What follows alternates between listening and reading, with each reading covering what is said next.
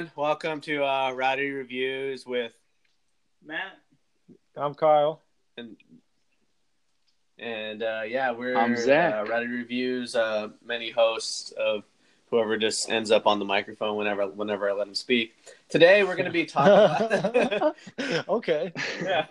Today we're going to be talking about the movie Once Upon a Time in Hollywood, a um, movie directed by Quentin Tarantino and starring Leonardo DiCaprio, Brad Pitt, Margot Robbie, Emile Hirsch, and just a whole bunch of other really really good actors. And um, uh, let's see.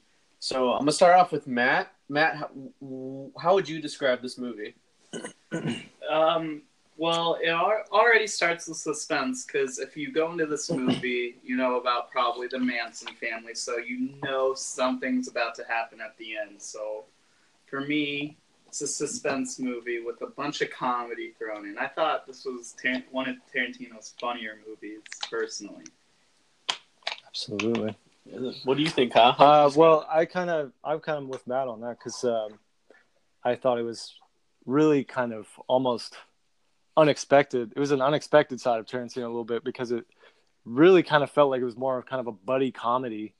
And, you know, as far as violence goes, I mean, it's probably one of the least violent films he's done. But uh, it also was uh, really well, really well done. And, you know, just another Tarantino classic, man. So. How would you describe it, Zach? Great point. Man, this movie was uh, unexpected for sure. Um, I, I would kind of describe it just kind of kind of like what Kyle said, buddy buddy comedy, which I wasn't expecting. It's just kind of like a fun, old style hangout movie that takes place in the 1960s. That's filled with a lot of nostalgia, and I mean, it really feels like this movie Yeah. takes place in Well, I think a lot of that stuff was like pretty realistic. Like mean- those were like that was a real restaurant. Like those were real brands back in the day. Everyone smoked back in the day. Yeah, it was just yeah. I thought it was like I've Mhm. never lived in the '60s, but I felt like very nostalgic about it too, like you said. Yeah, so super nostalgic, and uh, I mean, I wasn't quite expect. I mean, I knew a little bit of the Manson story, uh, but I didn't. Uh, I, I mean, I've learned a lot since the movie. I kind of looked more into it after the fact, but it's. I mean, just a great movie overall. As Matt said, one of the funniest he's ever made. I don't remember laughing that much. I mean, this made this movie gave gave me the feels. So that's when you know it's a good movie. You Yeah. laugh, you're you're surprised. As long as it creates an emotion. intrigued. Shocked. I mean, The art got- has been achieved. I think yeah, yeah, that's a uh, so the, yeah, the the way I would describe it is uh is just two friends just hanging out, just on their adventures and, and it ran like having a good just time. having a good time and one of the one of the guys I don't know that they were having a good time though. One of one of the guys is struggling with where he's gonna go in life and the other guy's just he just gets himself into some trouble just because he sees some beautiful women and he notices things aren't up and he tries to get to the bottom of it while the other guy's just slowly deteriorating in alcoholism but he's still somewhat of a good actor yeah. so um, So from there on, should we uh, get into spoilers? yeah so if you haven't seen we gotta give the IMDb describes it as a faded television actor and a stunt double strive to achieve fame and success in the film industry during the final years of Hollywood's golden age in 1969 Los Angeles. That's just the brief summary that I've that I've read right now. And uh, if you haven't seen the film now, we're we're gonna spoil it, so don't don't get all heartbroken if we're spoiling it for you because we here's your war- one and only warning. Um, and we're not apologizing for it. sorry, not sorry. I just said before we go, I was slightly disappointed. Usually in the Tarantino movies, he has the, the random opening scene Mhm. that establishes like the Like the feel of the, the movie a little main bit. yeah the feel and like the main actor just Yeah. comes in randomly in it. This one was a little more. It it. was a little more of a slow burn, I Like think. Django, Yeah. Where uh, Christoph Waltz comes and frees Jamie Foxx. But Oh, it's just, yeah, like, yeah, yeah. completely random, and then Yeah. all of a sudden, like the two characters are there. Or You know, Did you see the Hateful Eight? Because I feel like the Hateful Eight was kind of um, also similar to this one, and that it kind of all starts with them meeting a, a couple people on the the road, and then they all kind of get it, gather into uh, what do you call those like little uh, like when they rode on the horses, the little uh, Buggy. buggy, yeah, the stagecoach or the, yeah, but uh, Stagecoach. and it was so so it's kind of like starting with that and like a conversation. It's kind of introducing the characters for like the first forty five minutes before they even get to the Yeah, uh, this one they're literally Place. sitting on an interview, and it's like, "Hi, um, Cliff." Yeah, um, yeah, yeah. Yeah, Rick, and then bam. Yeah. so So I yeah go ahead So I'm just I'm just gonna start off with like like where it starts off. So it's it's like, like what you said. It's like it's an infomercial, and you see Brad Pitt's character, um, Cliff Booth, who is a stunt double for Rick Dalton, and that's played by Leonardo DiCaprio. And he pretty much goes and explains like you know some of the stunts I do are dangerous, and you wouldn't want the star of the movie to get hurt. And so it just goes off showing like a few reels and like kind of gives an explanation over like the movies he's been in. Well, and it establishes their relationship. Really, it's like Rick's Mhm. like, "This is the guy that catches all the shit for me and has to do all the bad things and Mhm. suffer the consequences, and I'm just here being This the is- star."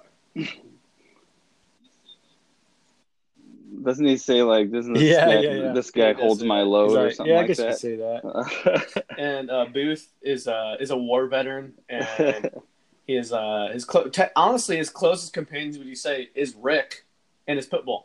yeah absolutely. oh yeah That's like that's he's a he's a very simple guy. I don't think he loved his wife. No, no, he didn't. We're gonna- we'll get to that. I feel like that's still uh, up for debate if they actually do it or not that should be a whole other movie in itself yeah. And yeah, so- yeah. Spin-off TV show. yeah And so you see them drive away, and they go out to eat, and they go out to eat with Al Pacino, right? uh yeah he meets with uh, Al Pacino who's like Yeah. what is he a uh, like a producer I think he's Um, just an executive in yeah. the movie industry. yeah And he pretty much says, Kinda he's like, you're a yeah. heavy. You're just a bad guy that everyone just beats up on. Yeah. Pretty much just saying, like, his career's over yeah, he's just like a pawn. Like Yeah. they just see what's his character's name in uh, Uh, that which bounty one? show. oh oh Jake, oh uh uh, what's his last name? Bounty- yeah but what was the name Oh, of the uh, Bounty what was his character's name Cahill. Jake Cahill. Jake Cahill. Cahill okay like yeah. they're just seeing you kill Jake, Jake Cahill. Cahill, And that's they- it. they did bring up too like uh you know he like because like you know back like for years like actors couldn't switch from tv to movies and vice Mhm. versa it would literally destroy their career and nowadays that still doesn't exist because you see actors acting in tv shows all the time but that's like at this era you, you you like you see that happening and i just like will say this I, it was very interesting watching brad pitt's character cliff booth um, really like trying to make his uh, Bloody Mary as like just soup with the amount of like Tabasco sauce and oh with the big huge celery stick that he mixes it with yeah. he's like and he's introduced him to Al Pacino's character. He's like, "This is my my friend. He uh, my car's in the shop." And he's like, and Quentin Tarantino, who's the narrator of the movie, is like, "That's no no lot." no wait no it wasn't It wasn't. I, Quentin. I don't think it was Tar- Tarantino. I think it was Kurt Russell, wasn't it? Because I thought at first that Kurt it was Russell Tarantino was too, the but I think narrator at one point. Russell, Kurt Russell. Well, yeah, I, I'm wrong. Yeah, because Kurt Russell was So, in yeah, the it was- movie, which didn't always had a- make sense. had a- yeah. but I mean, he Yeah, kind of gets away with it the movie, because but uh, yeah, they're- like why is his why is he the one narrating? I don't remember. Maybe he's got the right voice for it. Yeah. And so He knew the stories Yeah. of the. Uh, I mean, you kind of just have to go with I mean, it. he knew Cliff and he knew Jake or uh, Rick. Yeah. And so after that, uh, Yeah. Rick Dalton's crying, and uh, pretty much essentially Cliff Booth's like, "Pull yourself together, guy. Come on!" Like gives him his sunglasses, Oh yeah. and they drive off, and he's just pretty much saying, just trying to like hype him up and be like, "Hey, it ain't as bad as it gets." I feel like that's me uh, and you, Fruity. It's gonna be okay, it's man. like me at work. Like, How do I I, hate reach this these patients? But I think we need to establish too that Cliff really isn't stunt double anymore. Yeah, Yeah, he just kind of hangs out. He's just, just his buddy. and Yeah. not really doing roles where he needs a Especially, uh. With that rumor, I think that rumor is kind of what's like What- caused it, right? Yeah. About his him and his wife. I don't know. Yeah. But work is Yeah. like it used to be. Yeah. So he's kind of a washed up Stunt man. stunt man With the washed up. with a washed up actor. So we're, we're, we're gonna get there, and so they're driving, and they drive to their house, and uh, Roman Polan- like you uh, you see Sharon Tate and Roman Polanski like in their driveway getting ready to go to uh, the Playboy Mansion for What- a, Yeah, yeah, yeah. yeah, for a Playboy event, which uh, Sharon Tate's played by Margot Robbie, and who was playing Roman Polanski's character? Yeah, Oh, I actually speak. don't know. He didn't. He didn't have any. Um, I don't know if he had a lot of credits. lines. He he he like said like a few words. Yeah, when he Zach- was at the picnic table in the backyard, but I think that's about He it. like, Zach, do you know if he's credited in the movie at all? he should be. I mean, he. Yeah, Um, probably, but uh, I'm. That's what I'm. but yeah, he But it's two up and He- comers. he really didn't have much of a, a say in the movie, anyways, because uh, at the end of the day, like the whole incident that occurred in real life, you know, with the Manson murders, he wasn't even there at the time when it occurred. So the, I think I kind of preferred that he didn't really have any lines or wasn't a big part of the story, other than just the beginning when they kind of introduced Sharon Tate. I mean, it's So- just showing you have the those two people are like trending upwards. Right, right. Rick Polanski was like the biggest director at that time. making the most money out of anyone. Yeah, and Yeah. Sharon Tate was hitting it big. Yeah, and so they uh, they go to this party at the Playboy Mansion, and they meet up with uh, Jay Sebring, and you just like see how like they really hit the aesthetic of that era so well, like Yeah, the they did. music and just the god Even the dancing, Yeah. the dancing the was piss poor just dancing, bro. Free love era. Yeah, the Yeah. free love era, and you see that Daniel. Who is that Daniel Craig looking guy? The guy that Zach. Who was that guy? That one that was like Damian Oh, you're Yeah, talking yeah, yeah, about that's it. Damian Lewis? He's like, uh, th- it- Yeah. yeah. That's right. Like Yep, Steve McQueen. McQueen. I liked his role because he's like, I'm gonna tell you a short story, and he's like, that guy was married to her, engaged to her. She flew, uh, pretty much explained that she was engaged to Jay, Jay Sebring, but she went to England to film a movie with, with Polanski, and then ended up shacking up with him. They moved to Los Angeles, and now like they all hang out all the time. That's such a uh, odd. That seems like such an odd dynamic there. yeah, yeah, That uh, like the the ex fiance, they were engaged, yeah. and So they held hands at one point. you know she probably cheated on him when she was working on that movie, and it ended, and then they're all best friends somehow. Like, oh, that was like that does not make sense to me, but I guess it was the free love era, man. So That was the free love era, man. is. It's kinda, exactly. you know, it's a European I- thing. And too. so the they cuts to the next scene where um, yeah. they're like driving to the movie, like in the movie set, and uh, Cliff drops off Rick. And Cliff's like, "Hey, uh, find out if you need some more work or whatever." And Rick's like, just like being honest, like everyone, no one's really happy with what happened last time, and also you, they they, they think you killed your wife, guy. Come on. And so he drives off, and uh, Rick's like, "Oh yeah, my TV antenna blew off the roof." So Cliff goes up and uh, starts repairing it, takes his shirt off, in a true stuntman fashion, uh, Splinter Cell jumps up all the way to the roof, um, takes his shirt off, cracks open a beer, and then uh, reminisces on um, what happened. So I guess that ruined his career, basically. where his career fell apart essentially was at the Green Hornet. He decides to fight Bruce Lee, destroys a uh, He just someone, someone's vehicle, the wife of yeah, yeah, someone. yeah. Of uh, Kurt Russell's character. Yeah. Yeah.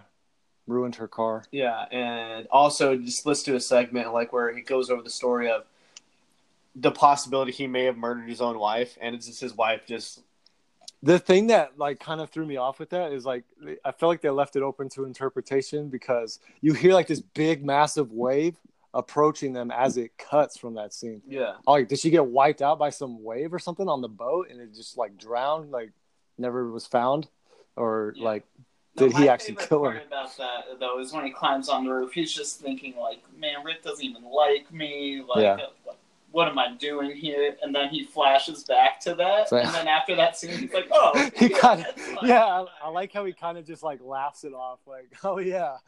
Rudy and I were talking about that after the movie, just saying how that was probably like to us the funniest part of the movie. It was that was a funny was part. Times like when we felt Yeah. like, the hell, like why, Yeah. why are these people wronging us, or why are we not getting this? Oh, yeah, Yeah. like And we, just like, oh yeah, we Oh, yeah. deserve it. yeah, like I, I definitely Rudy, can you relate? pissed off. I was like, as I get older, I was like, man, you know what? I literally understand why that guy doesn't like me. I definitely did some did some like suspect stuff. Yeah, I could see it. I was like, I was like, man, you know what? I, I have pissed off a few people my day. And once he does that, you see an ice cream truck roll up, and it's uh, Damon Herriman who It was a plays. hostess truck. Was it Hostess? Yeah, it was a Twinkie truck. It was a Twinkie man, truck. those are old school. And it's Charles Manson going to Polanski's house looking for the previous owner. Fun fact: uh, the guy that plays Charles Manson in this also will be playing it, playing the Charles Manson Mindhunter. Oh, yeah, yeah, yeah. The more you know. I Also, heard about that. coming Yeah, out that's soon. gonna be good. Yeah. Like, what, eh, August 16th. August 16th, be prepared. Wouldn't that be unfortunate if you're an actor in Hollywood and they're And like, hmm, any Charles we're gonna typecast you as Oh, yeah. Charles A Manson. cult leader. It, it's already over because he's playing the same character twice on two different shows. It's over for him. Yeah, that's so- yeah, that's the last. there uh that happens and so like uh Tate, Sharon Tate's getting ready to like go out on the town I guess like he's like there's a montage Or yeah, they're just like doing laundry or something. Paul like, you know. Revere was it was it Paul Revere in the Raiders yeah, right because you, you, Yeah. you commented That's on right. Yeah, yeah. I s- I saw them in Branson. They they were like Yes. seventy. Oh my gosh, they've been young then. I'm They're, they're, they're probably pushing eighty too, almost. God damn I mean, that gotta Bill be. Medley, uh, they're opening up for Bill Medley from the Righteous Brothers, who sang that song from Dirty Dancing. But You I've had the time of my life. Oh yeah, that's Zach's favorite song, right, Zach? That's great, man. That's a classic song, classic movie. No, he doesn't know anything. Do you know anything about it? It's a good ad, man. You're talking about the Dirty Dancing song, right? Yeah, that's a classic song. I mean, I I'm just it. kidding. It's, I, it's, I it's a totally good time in that movie. yeah What's new? yeah so and like you when you see like Cliff Booth driving around you see like a bunch of hippies walking past him and one of them is uh Margaret Qualley if you've seen The Leftovers or uh, Death Note Mhm. she plays that, and this is probably her most upbeat character I've ever seen her play. Yeah, And she, keeps seeing her. Like this is like the I'm- 2nd or third time he's seen her, and they've made eye contact. it's probably the hairiest role she's had too, showing off her armpits like that. and uh, you see City Sweeney, and if like she's in *Handmaid's Tale*, she's in *Everything Sucks*, and she's in like the new hit HBO show *Euphoria*. And this is probably the she probably just woke up, didn't put on makeup, didn't shower, and just walked onto the set, and that's how. Said, "Screw it, Ah, I give up." no, what I one thing I did kind of want to comment was like, um, I don't know, Zach. Did you notice like in certain parts of the movie, like where uh, the like Tarantino's kind of shooting at like um like a it's almost like a cockeyed angle, like just it's like it's almost like a very subjective view. So it's like kind of trying to illustrate. Um, I don't know. What, what do you think it was? Because they showed like the Manson family going through like the dumpster, and it was like showing this like kind of weird camera angle.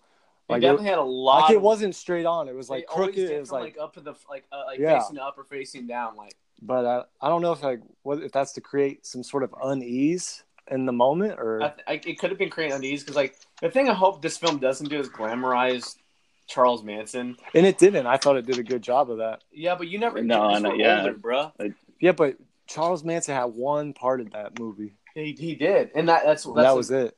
Everything else was on the people that actually committed the murders. yeah, the mortar. Yeah, so that I was- thought that I was thought nice it was of them to- how uh, Stop Tarantino did me, that. freaking out. You- You're scaring me, man. I'm traumatized. I'm scared. and I think they did a good job of honoring. I mean, uh, of Sharon Yeah. Tate. I mean, it- I was looking at some of the behind the scenes stuff because Sharon Tate's family um, gave permission. They were okay Yeah. with it. Uh, Quentin Tarantino went to their house and was talking about her, the role and everything. So she's basically just. It's just her living her She- life, and it's Well, it's she seems like a really her, bubbly, um, in a yeah, different kind of like point of bubbly, view. sweet personality. There's there's a They- funny thing about what you just said.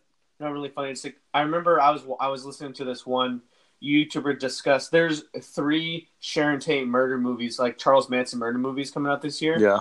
And one of them's called I believe The Haunting of Sharon Tate. Oh, And the You family, gotta Oh, I heard about that movie. I heard it was and the family was terrible. that's a horrible idea. the family was offended and essentially the director was like well i was alive during that time so this murder affected me as much as it affected you oh, he did not pull that. not even joking. No I read the article and I was like, "You gotta be kidding me, my guy." you just got it. Who- whose man is this? Someone, someone come get this guy a couple of lattes. Walk him outside. Oh, Wait, what? Oh, I was gonna bring up something. Go ahead, though. And so I can't remember now. they're so Sharon Tate's essentially walking to the movie theater, and it just shows her picking up a book for Polanski. and- Also, a Polanski movie later done in Yeah. his career to honor Sharon Tate. Tess. I just really enjoy that there's like three there's like three segments of that day going on. Like she's going to the movies and she essentially gets in the movie for free by saying like I'm that girl. Yeah. And Well, that kind of like made me like, were they kind of poking fun at her a little bit because the person that was at the front didn't know who she was. Like she was like, "Oh, you're the actress in the movie," and then she's like, "Oh, uh, okay." And then they take her on in, but before they do, she wants to get a picture of her, and she's like, "Oh, uh, and can you stand by the poster so uh, people know who you are?" Like, then did that kind of seem like they were like kind of maybe throwing shades at? it could have been just throwing shade like how dumb some Are you people Zach? What? Are you Zach? Oh, I didn't. Hear, I didn't hear you say my name. no, I didn't. I didn't even hear you Oh. say my name. Um, I don't. I don't think that they were throwing shade at her necessarily. I think it was just about her being an up and coming actress and and showing that you know she this is her at the beginning that's of her kinda true. career and uh, if I that's the tragedy of it. I mean, that's the sad thing of it is it's just her just name for trying to yeah. rise as a star and make a name for herself, and Which she was now, doing at you that know, time, so. They're not. Yeah, I can see Yeah, she was. What do you think, Matt? About. I can hear Zach. About what Kyle just kind of Oh, that's right. what Kyle just kind of Sharon Tate. yeah. Well, uh, yeah, How they betrayed Sharon Tate. I was like- that's right. Um, he does it. I mean, I liked everything except her putting her dirty feet up. Did you notice? Oh, dude, that was all. All the girls in that. I was the only one that noticed that her feet were really dirty. so was the girl that was. Uh, what's that character from uh, The Leftovers? Uh, Marty, Uh, yeah, but she's walking around dirty like she's a hippie. She- you expect Yeah, that you kind of expect behavior. that. But her feet were just so dirty. So is he making a comparison there to uh, I don't know. hippies and uh, people in Look, my Hollywood? feet that dirty. I, I wear sandals every day. Look at my feet. Look at them. I'm, I'm just saying, maybe that is a visual um, association that Quentin Tarantino is trying to uh, portray in the movie. Not, I just have you, uh, Kyle? Have you have you guys seen the Quentin Tarantino foot fetish like threads No, and like videos on YouTube? If you look, there's like a whole thing about Quentin Tarantino and feet. Oh, Looking back he at does. his Yeah, filmography, actually I was lot.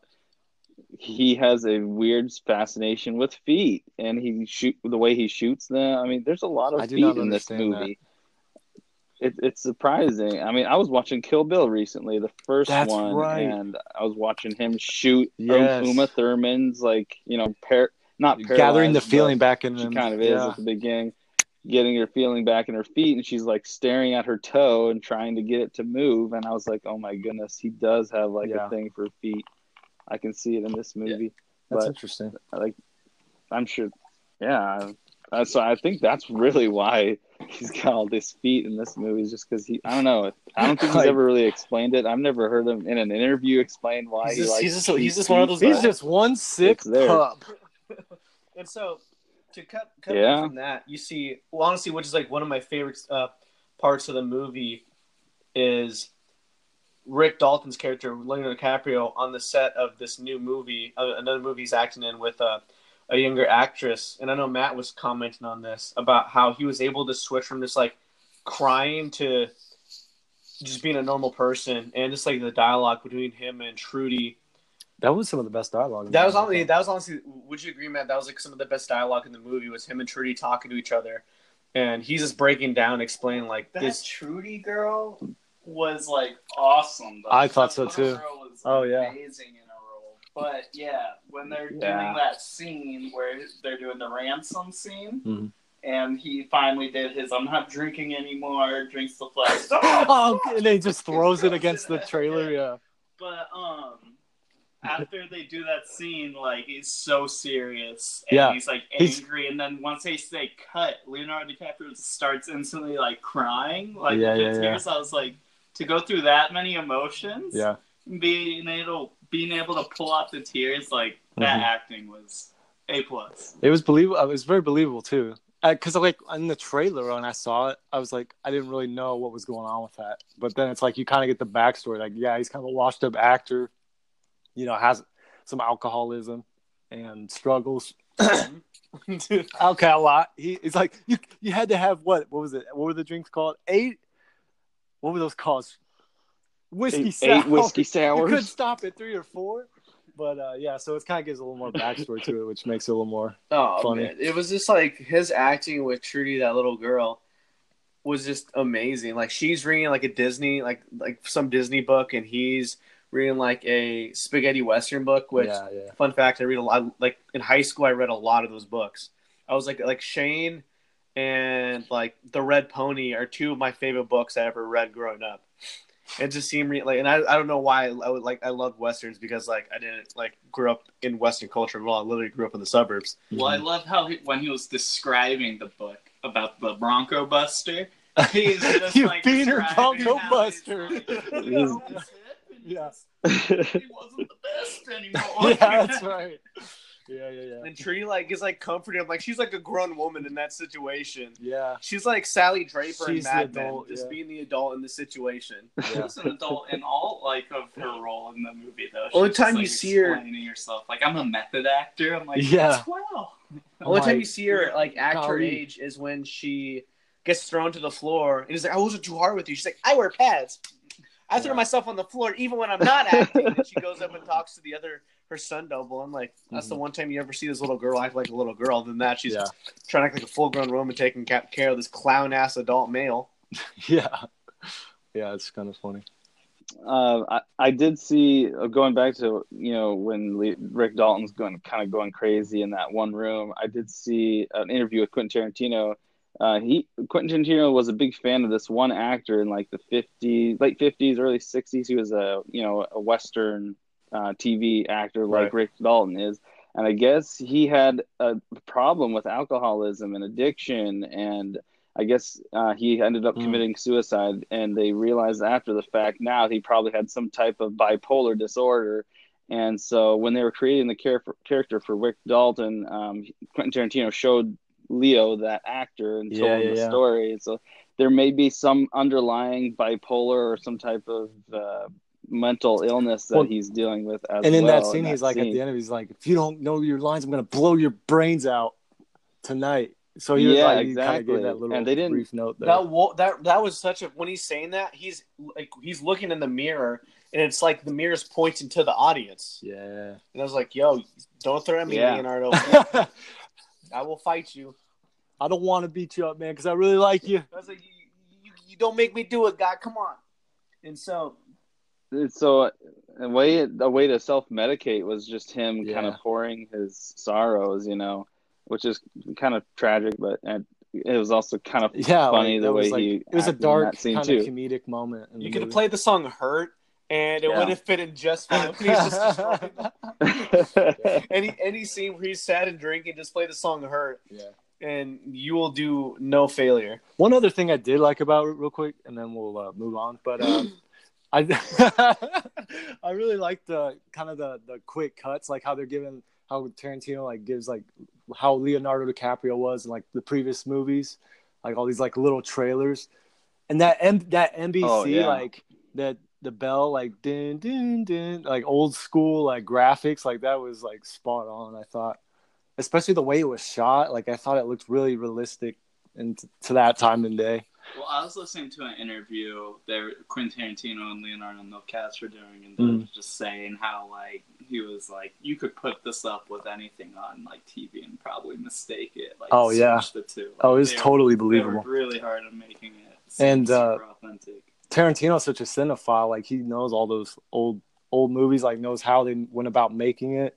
I mean, so it's pretty impressive the way he He's recreated it in that world. So and and then so for we move on there, we move on to back to Cliff Booth, who's driving around and he picks up Pussycat, who is played by Margaret Qual- Qualley. I can't really pronounce her name, and essentially, like I just thought it was funny. So like she's like smiling, being all giddy, Oh, and then the police like drive by and fuck you, pig. pigs, like yeah, like there was a big disconnect with the like, hippies. and- Whoa, okay, you really can get really aggressive really fast. Yeah, yeah. And then he like drives by her, and she's like, "I need to go to wherever." Uh, yeah, she becomes all flirty again with him.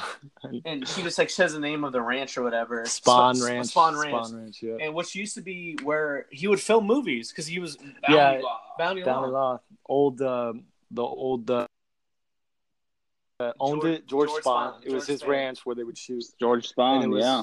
no longer really active. Being Not at all. Yeah, they get there and it's just you see all these Yeah. hippies he's like, are they just like setting up here or Mhm. what? So like Yeah, he- that's where he drives her too, right? 'Cause Yeah, that's 'cause, that's like, kind of how it introduces. they're having a them. conversation, and she's pretty much saying like, "Hey, can I perform a very physical act in a romantic manner on you?" And he's like, "No." He's like, "Are you 18?" Which you don't have because you're not 18. Yeah. and so he, I was like, "Man, you know what? Respectable guy. You know what? Yeah. He was my favorite character in that movie, by the way. His, Right. his aesthetic. I and when they got to like the Spahn Ranch and like that's where he starts inquiring, like, "Hey, is George? Is George right? Was that his name? yeah, George. Like the old guy that owned the ranch." he, He was like, "Is he around?" Because I used to, you know, I used to be a stunt double on over here. I know the guy. They're building so much They're building- on this. I which I thought was impressive because like on one note, like this is a comedy, and then it like kind of builds that suspense. Like this is just very Mhm. versatile. And then it's like I was just like worried that Brad Pitt was gonna die there though. For some, I was like, oh no, what I are they gonna do? that in the movie, like, oh man, I- Don't let. I don't want him to die. It's like there's no way they can kill him off. He hasn't Come on. fulfilled his. And- No, but no. then again, you got to look at who's there. Uh, Lena Dunham shows up. I'm like, oh, he, Oh no, it's over. God, oh yes. no.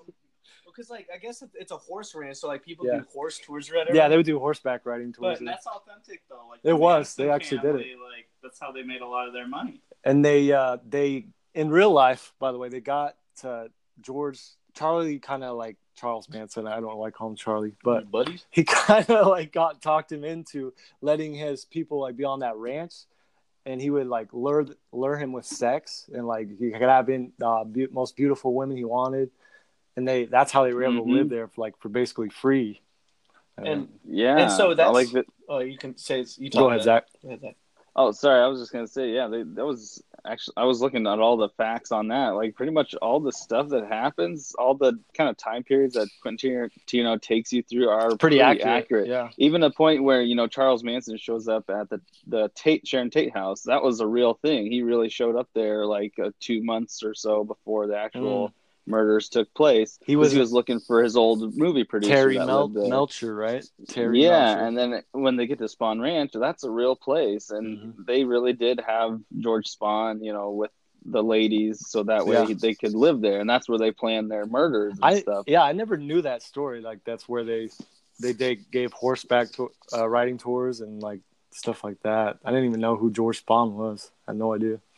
So, Yeah, um, Cliff starts to like So yeah, he's like kind of going. well, into, Cliff's ex-military, and like we don't know the extent of his career. Like he might have done some badass stuff Yeah. from what we know, but like having like a father that was in the service, my dad is really weird when it comes to like my dad gets the heebie-jeebies about certain things, and I can tell that he Cliff, investigates. yeah, Cliff's like, so is George in that house right over there, Yep. and they're like, what's nap time? And George is like, nap time. Yeah, they did. yeah, I didn't realize that was a real thing in real life because it sounded so ridiculous. FBI later, and if he doesn't have his name, he won't be up. And then I'll be mad. yeah. Also, that that character though, Squeaky. Dakota Fanning, Yeah, it's Dakota Fanning. which I did not realize the first time around. She looked way different. Yeah. Way No, they, different. they pretty much said like your makeup, no makeup, don't shower. Um, Yeah.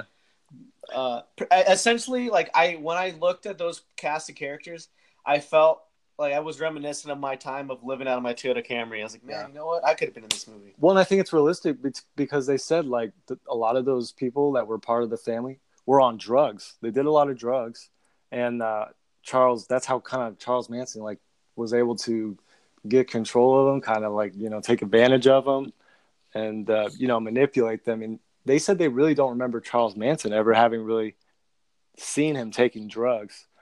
So it's like he was smart, like like he kind of knew what he was doing there. Duh. Like he was He was Think he's playing him. smart just because he didn't do drugs. well, smarter than me, right? That house was so doggone disgusting. There's a dead. There's a Oh, rat still yeah. alive. oh, that was so. do y'all know how to do dishes? I'm like, Yeah. y- y'all are just gross. I was like, this is worse than my college dorm room with any of the roommates I ever had. You guys are just gross. Just then- gross. That's rude. This Squeak, Squeaky was rude. Squeaky was like, I, I, I banged his brains out this morning. And I was like, okay. And then he's like, he's blind, by the way. And so Cliff goes in there and he's like, hey, George. He's like, what? Do I know you? yeah. The conversation basically goes nowhere with George. He's like, "Who are you?" like he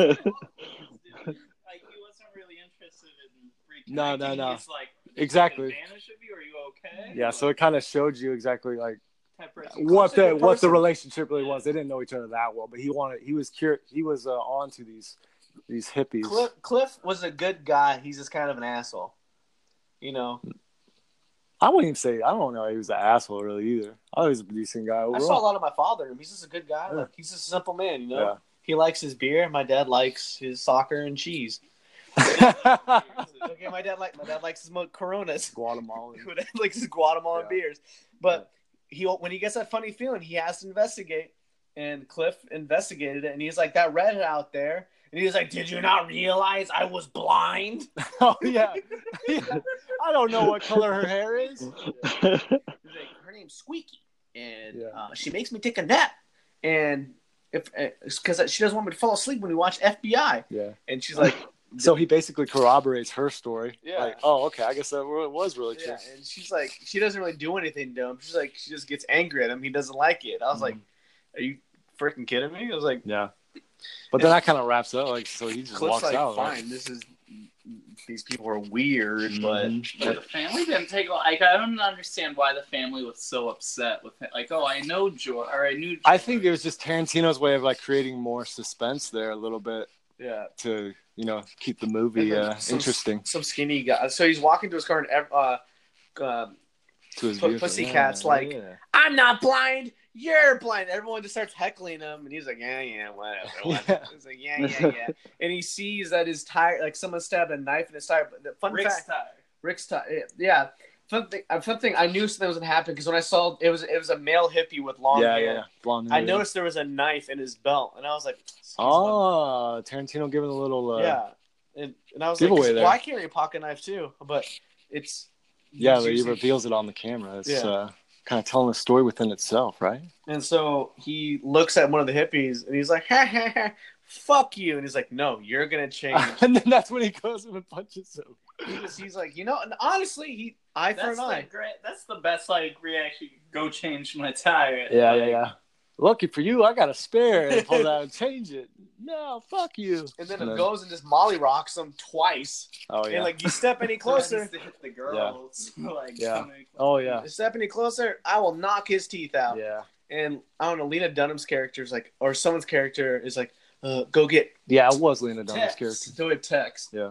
And I was like, God, Lena, get out of here. It's like, you ruined girls that show. Don't ruin this for me. She made girls. She ruined season five and six. By the She way, made season one to oh god. I'm still bitter about girls Lena Dunham. Besides the point. And so Rex shows up and the child Tex. Tex shows Te- up. yeah, so uh, for those of you that don't know, Tex Watson was the main one who did most of the killings in the real story, right? Yeah. Yes. But, uh, hmm So he was, yeah, he was doing the horseback riding, wasn't he? Yeah. He just looked like a dude that was a member of some indie band. Yeah, a little bit. I was like, this guy could have. Well, he was just good old Texas boy, right? Yeah. The only movie. Yeah. The only movie I ever saw him in was the movie Dude on uh, Netflix. At first, I thought it was uh, what's his Adam Driver because I thought it kind of looked like him a little bit. Adam Driver But- came to go hang out with Lena It did a little time. Yeah, but And so that happens, and uh, so it creates more tension because he's like going to try to get this guy before he's able to take off. and he just and so it leads on to the next so where uh essentially it's the third act rick gets an offer to um go make movies in italy Which he scoffed Yes. at at first. yeah he's but then he realized I, I, where else do I go? You know, Right. it's like basketball money's players that go money. Play in China. He- This was his China, Yeah. which you know you gotta out. You gotta you gotta make money somehow. You know. This You, they always spend it like they're gonna earn it forever. Yeah. And then the second like the source of the income goes, they're just like, oh shoot, Yeah. I don't have that much money. this um this is kind of like the third act. So the third act kind of is like where I felt like we got more of that narrator, Yeah. the Kurt Yeah. Russell. Mhm. and I that was the only kind of issue I felt like that bugged me about the Was film. it It's like it's like why are we getting the narrator now? Like we didn't really get much of them in the first two acts, and but I feel like they just really focused on the first two acts on Mhm. establishing the two characters. Yeah. And then once we felt fully established, they had to go through such a fast paced timeline to Yeah. get to like the end scene. Right. So they kind of needed the it was a lot of content that they were. Yeah, he was trying to kind of build it, everything up, introduce everything, and then it's like here's the the the final act. One thing I did like was just them being buddies. Oh uh, yeah, Before they go to Italy, and Yeah. he's like, "Well, I got a six pack in the car," and they're pretty order much- pizza. Yeah, and then they're watching they're watching like the movie. FBI Yeah. Grease the heavy. Yeah. They're just like joking around. That's like, Yeah. oh, that's like me and Matt watching TV here Oh yeah, on a daily basis. But it's relatable. Yeah, it's relatable. I was like, you know At what? least, They yeah, got their, for for guys. Yeah, a couple of buddy. guys. You know, Just a couple of guys, just, you know, sipping back on a few suds. By the way, I want this acid dip cigarette. Oh, yeah. hippie girl. Yeah. don't, don't don't Don't smoke. smoke this one. But if you do, leave some for and, me. and you just know once he does that that it's gonna pop up later on in the movie. But what did he say? Yeah. He's like, my liquor don't need no company, Oh yeah. or my bubbles don't need no buddies. They said That's something. right. No, yeah, yeah. My liquor doesn't need. Uh, yeah, something like that. It, it was just I don't something know, goofy. It's so ah, I don't know. God damn it. All right, move on. Move on. Something an alcoholic would say. Yeah. Yeah, yeah. so essentially, they go to Italy, and it just like it's a very brief thing. The narrator pretty much just speeds it up. Like, oh, it goes to Italy. They say some of the names, and I remember one of them was like something Dynamito. Oh, they had some like, they had some funny names on those. Yeah, I just remember like, like I'm I, I speak Spanish, and I remember like some I could. Were you like some- slightly offended at some of those names? No. There was like one with a Indian, like the something red. Well, there's the gringo. Oh, there, yeah. There's the gringo one too. Yeah, that No, was- we're like a, no, a good Indian is a dead Indian. I yeah, was wow. that's right. I was like, That's like- God damn, that's that is the most '60s thing I've ever heard. That is so funny. just blatant racism, like nonchalantly. If someone, if that came out today, a title like that, they would be tarred and feathered. yeah. The only person that would defend it may be Jordan Peterson. Other than that, it was a, just horribly offensive. And it just goes on pretty much one last heist. They're just going back and One last heist, bro. One last they're pretty much going over an explanations like, well, um, they're at the end of the road, and what two buddies do is uh they drink till the Yeah. is so it and that's where I thought And then and he has the wife too, Oh, the yeah. Italian wife, right? Mhm. So he's done with his uh done with all the movies that in Italy, right? And, Like- they, and they're on the plane because in Italy back. they have the explanation like this is the end of the road. Yeah, but why why uh why was he getting rid of um Cliff, yeah, why was he not he going to be able to keep go him? He had a wife now, and he Yeah, can- the- That's Yeah. right. That's 'Cause right. He, he said he was going to go move to like some lake and just live off of that money That's because right. he's not going to survive pilot season. Like he's truly accepted it because in the beginning he talks about that like I'll, I'll just wait till pilot season, but now he's coming to the fruition like I I ain't going to survive. It's like Yeah. me when I realized I wasn't going to be a football player.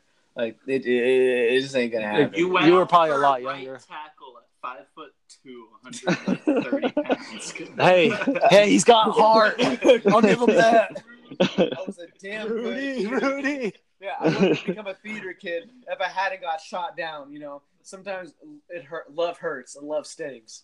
But what I liked about um, that airplane scene is it, I don't know, I felt like Tarantino really didn't care too much to tie in a lot of duality into Yeah, the film.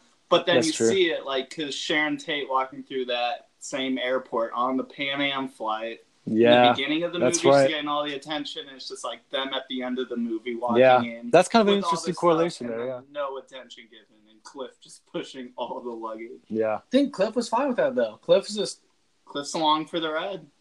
yeah. which He was paying though. So and so it just yeah, and it moves on to that day. Like you see a timeline of like Sharon Tate. Sharon Tate's pregnant as hell. with uh, Abigail Folger, and I can't pronounce the Polish guy's name, but it was a friend of Polanski from Oh, Poland. well, Bolger, Wi- Wiz- the Wiz- heiress to Wiznowski the or something like that? coffee Or company. Chisky Furwaski. right there. Um, Yeah. You see it? Oh yeah, yeah, yeah. For, uh, yeah, I don't, I'm not not gonna water. Yeah, I'm but it was one of Roman Polanski's friends who was trying to make a career is in Hollywood as well. yeah, that he he's married to Miss Folger. Like the That's heiress right, of Folger heiress Coffee, of Folger. An okay comedy company. But they make bank. They make a They lot do. of money. And Sebring.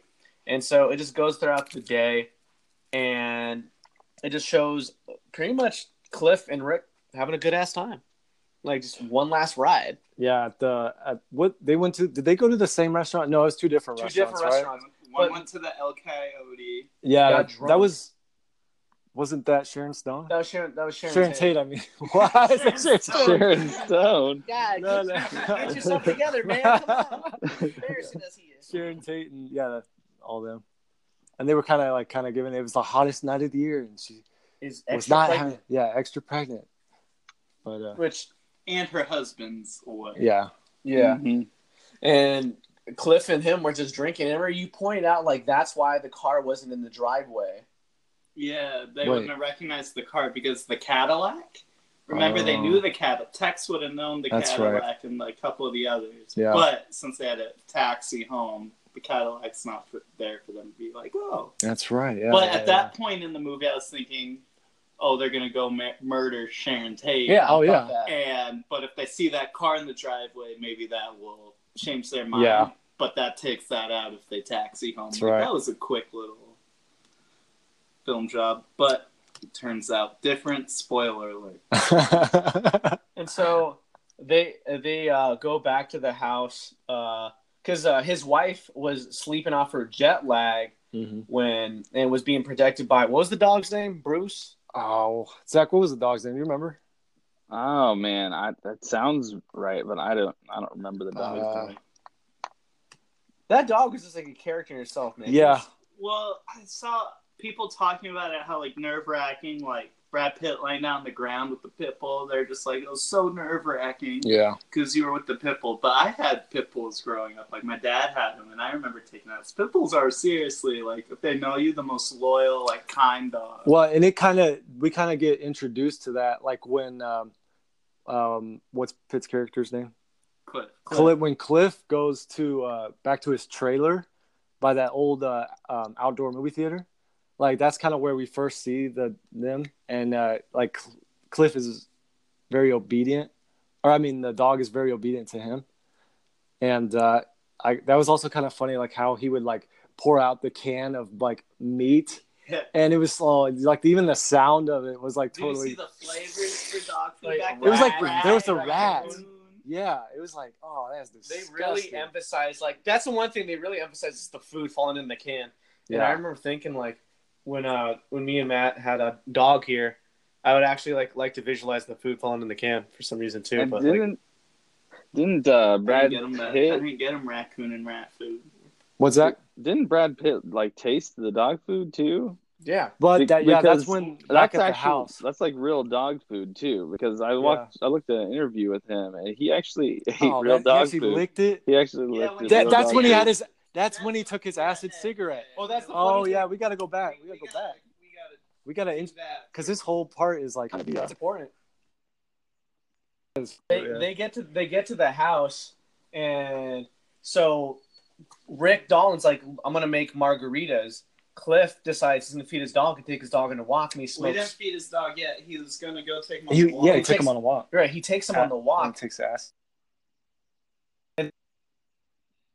That acid cigarette. So uh, So that's when Leonardo DiCaprio's making the margarita. and the Which also that was hilarious. Like when he uh, puts the ice cubes down and he's just like drunk off of his ass and he just like pulls the whole uh, handle off of the ice cube tray, and then uh, that's when the loud Ford. It was an, it's specifically a 1959 Ford Galaxie with Tex, um, Susan, uh, Linda, and Patricia. Like these are all actual people that Yeah. committed the actual murder. Show up. they show up, loud ass vehicle. The th- well, Did you ever notice like Tex looked like he was crying? Like he was sweaty and A little like, bit. He looked like he had been like you'd have to be in an emotional and an awkward headspace to be Ready to kill ready a- to do what a Oh, sure.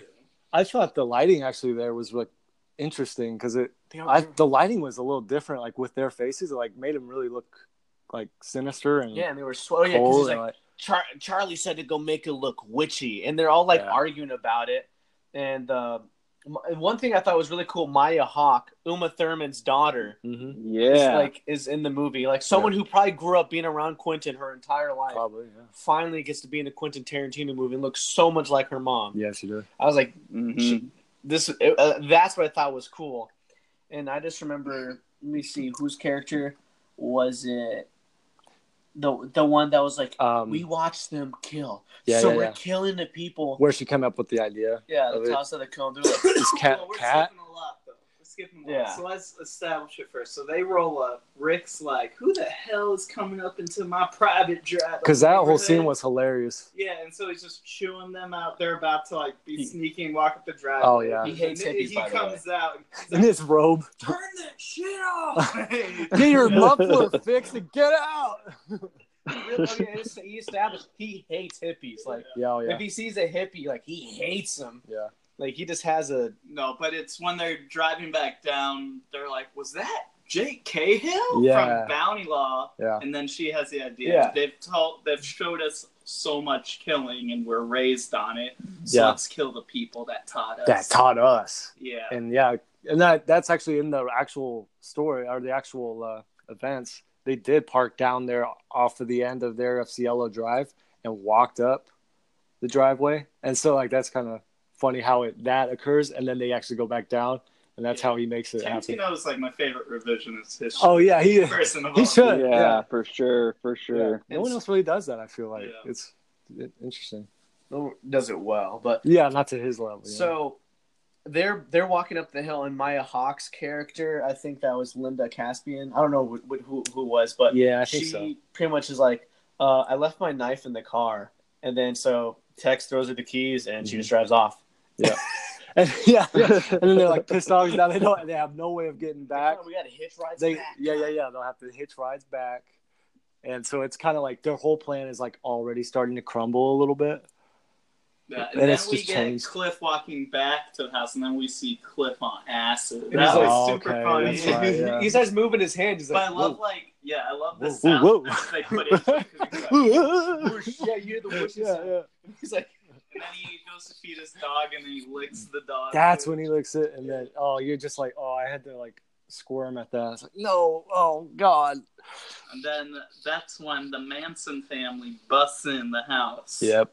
And he's about to feed his dog. and, and I like how as soon as they like bust in, like Brad Pitt's like kind of figuring out what's going on, and then he just starts kind of laughing, like, like, like- is this really happening? Like, what is going on here? Are you real? Yeah. And uh, the best part though is Tex holds the gun up to Brad Pitt. Yeah. and Brad Pitt just puts his finger guns back. points at it him. back at him. Like, I'm the devil, and I'm here to do the devil's business. I was like, because I was like, because I thought of uh, that Rob Zombie movie, uh, Devil's Rejects. Devil's rejects. I'm Yeah. the devil, come to do the devil. We're like, oh man, you're about to rip Yeah. off Rob Zombie says that, and Cliff doesn't think it's real because he thinks he's just on acid. Yeah, Rick's in the back drinking margaritas and just listening to his music. Yeah, and and that's really what Tex actually said in real Oh, yeah, life too, which is interesting. Yep. That's a real line. and he just starts laughing. Rick's, I mean, Cliff's just on acid, just laughing and everything, and everyone else is confused. Mhm.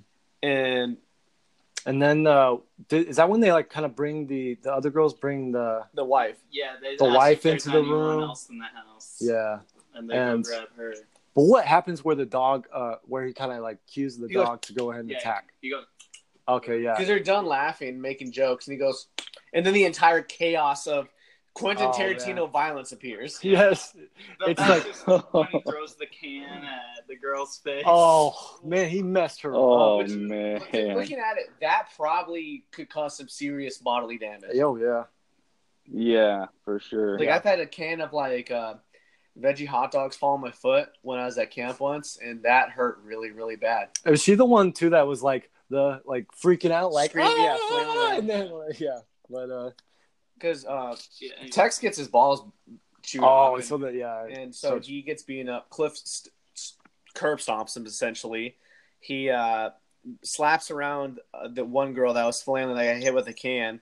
He gets And- stabbed in the hip. He gets yeah, he gets stabbed. He gets the redhead just tackles him, stabs him in the hip, and he just goes to town on her face. No, honestly, the Italian wife punches her first. That's right. Yeah.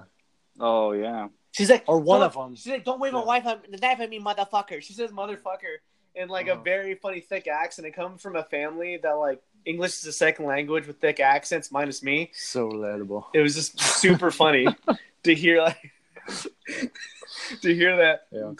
Rick's still in the backyard, and Doesn't know what's going on. at He's all. just like, yeah, it cuts to him. He's just like, you know, singing along to the music in this pool.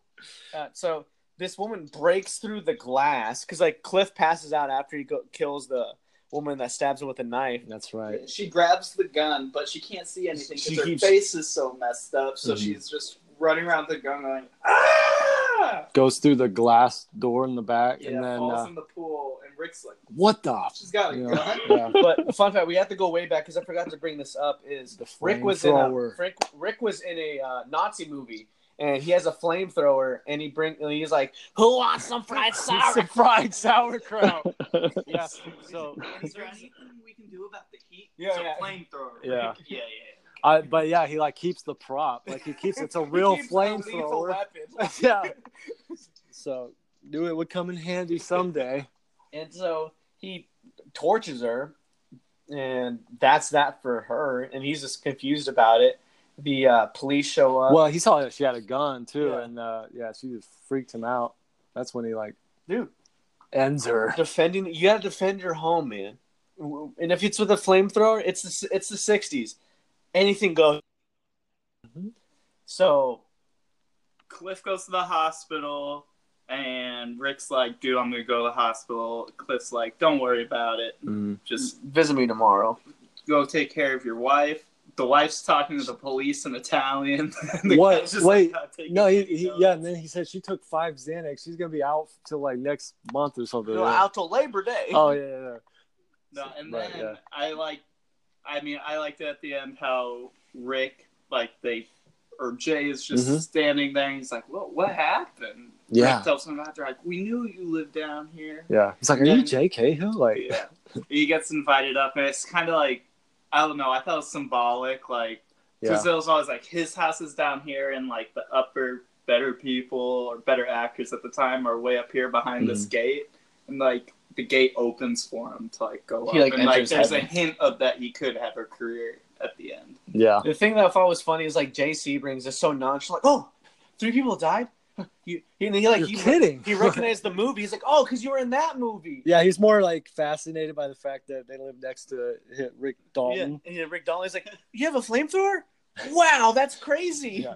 He's like, uh, so is everyone okay? And then uh, like- he's like, well, the Like, I'm so not the hippies. But Rick even like joked in like near the beginning of the movie. He's like, all it takes, I just need to get to one pool party up there and get up there, and my career can like change again. And then Yeah. at the end, he finally gets Yeah. to go up there. Because he's so he's like that. I lived next to Roman Polanski for like three months. Yeah. That's the first time I've seen Polanski. yeah, like actually looking back at like this is actually a pretty like tightly wound film. Like it was like the storytelling was pretty uh pretty on point. Like a lot of the things that occurred in the beginning, they kind of almost mirror each other in the end. Like Or it, n- kinda- not even mirror. Like- I love Quentin Tarantino because like it's not that they mirror, but they connect. yeah, it like it has a reason for Yeah. being there. Kevin Smith's daughter was in this movie.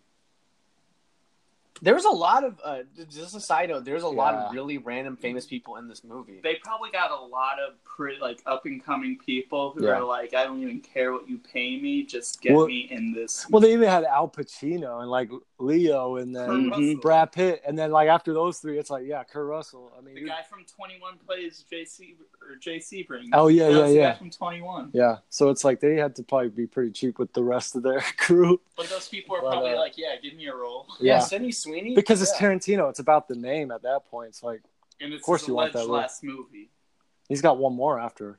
Star Trek. But he's been telling all the press, he's like, I've always thought Ten and Done was perfect. Well, he's Well, so he's at he- nine. He's So this is also he also So he's got. said, So he'll have uh, one more, right? He keeps saying Yeah. he's done on like all the press I've been listening to.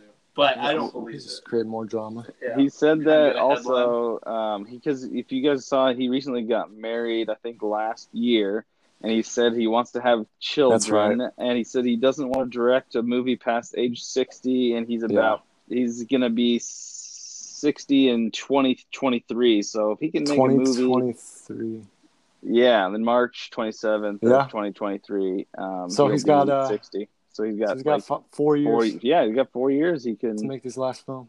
I mean, who knows? He he may not stick to that. I mean, and some people say that the Star Trek movie is a loophole because it wouldn't be considered an original film, so he could make Star Trek Yeah. and still do another film that would be I- an original. But I don't. I think he should do a sci-fi, but I prefer to see it like him stick to like the original screenplay. Also, Jackie Brown was adapted. I believe. yeah, that was Wasn't it? his only film that was adapted. was, All the other yeah. ones are Everything else was uh, an original, screenplay. So And yeah, and was interesting to see the budget for this movie. It was uh, it was million. ninety. Yeah, Yeah. ninety million dollars. Because I watched an interview with him talking about how much stuff they had to build. They had to build a lot of the s- old '60s sets. They had to close down L.A. highway to turn it into a 1969 highway. That's right. Um, and Spahn Ranch, I'm sure they.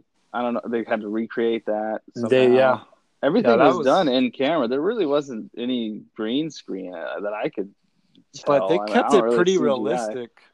too. Yeah. I mean, like they kind of. I mean, they did it kind of in that same area, which it's like you really don't see a lot of that. Like movies that are shot on the same location of like where the story is supposed to take place. It seems like. Yeah, So and his violence was pretty realistic too. I mean, uh, you, you don't see I a mean, the- movie. You, I, have you ever wondered what it would look like to have a can sh- like thrown in sh- someone's face? Well, you get to see it in this movie. I mean, Quentin Tarantino always has said that he he wants to see the violence. He doesn't want to shy away from it. He wants Right. to see what it actually looks like in film. But he's also yeah he's known for like kind of going overboard like with it like where where to the point like where you see like blood just spurting out and it's like over the top Oh, like violence. Basterds, when the two Italian guys, they weren't Italian, They but are just like shooting shooting like Hitler. machine Oh, guns yeah, yeah, all yeah. over His face, like you're Yeah, seeing just turning to mush Yeah. basically. Yeah. Wait, did And- did Django? If someone gets their ball shot off.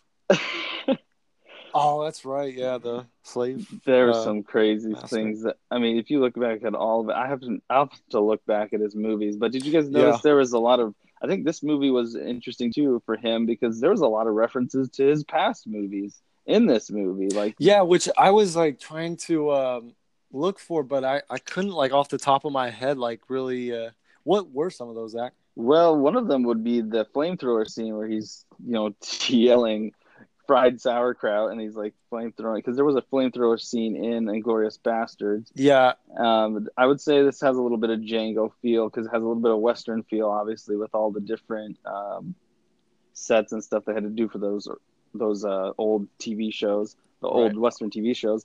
And you can even throw in Hateful Eight there too, because that was kind of like a Western yeah, that was yeah. Kind of was. took place in the wintertime. But But I mean, he's Uh, kind of always like you. You kind of talk to like how he's always been a big fan of like the spaghetti western films, and how he was always a big Sergio Leone like a, Mm-hmm. yeah, Sergio director. Leone.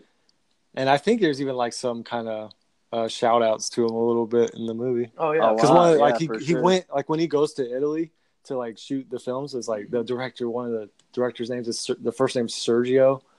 He's like the second best spaghetti western director, but he had a different last name, so it was kind of like that's kind of like his nod to uh, uh, Sergio Leone is like the best western film director.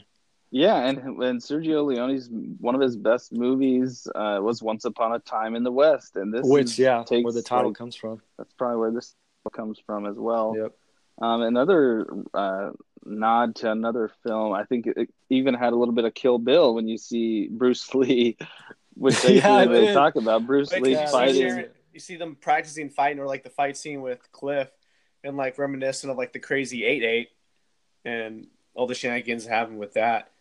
Um, yeah, this was a really good movie in my opinion. This was in my like kind of like his least gory.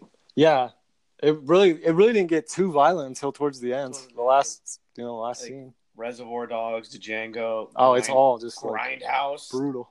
Yeah. Death Proof. But uh, Matt, where would you rate this in like your like? My overall thoughts. Well, what would you rank it in as like filmography Ooh. first, and then uh, yeah, I guess we'll a give our. reference to his filmography. Here is like his films right there. I would say like I don't think it beats Django. Django is I up like there. Django more, I think. But Yeah. it was a different, completely different feel from the rest of his movies. Yeah, And it's so hard to rank his movies because, like, the best opening scene to me is in Pulp Fiction. I love that opening Oh, scene yeah, in yeah. Pulp Fiction. Um, I don't know. It's kind of hard to rate. It's for sure better than The Hateful Eight. you didn't like the Hateful Eight? I didn't hate it. I just Don't do that movie it was like like that. my least See, favorite. Yeah, out of I- all. I know it like wasn't as well regarded, but I actually like really the liked the movie. stale, at, or not atmosphere, but like setting. It kind of takes place in It all one, all in one setting. It drags. Yeah. It does. It does So kind of drag. but it's Mhm. up there. I, I mean, I'm just gonna give my overall right now. Sure. But I love this movie because, like, instantly from the start of the film, you be, start with like a clock in your head ticking down with suspense because you know Mhm. the Manson family murders are gonna play a big role in the Yep. movie. So it's like that's ticking down. Mm. And I loved it how it ba- he basically let it hang. Like he cut the string of tension until there was like a single thread left hmm and then he just like dropped it. And He's like, "This is how it ends." Like they Yeah. kill them. Yeah. and To- a total new spin on this. it the was story. a comedy. You're like, man, like he's really like going for comedy here. Yeah, And then that- for it to end like that, I felt was really fitting. yeah, So I, I give it a nine solid to nine nine out of point ten. five out of ten. It was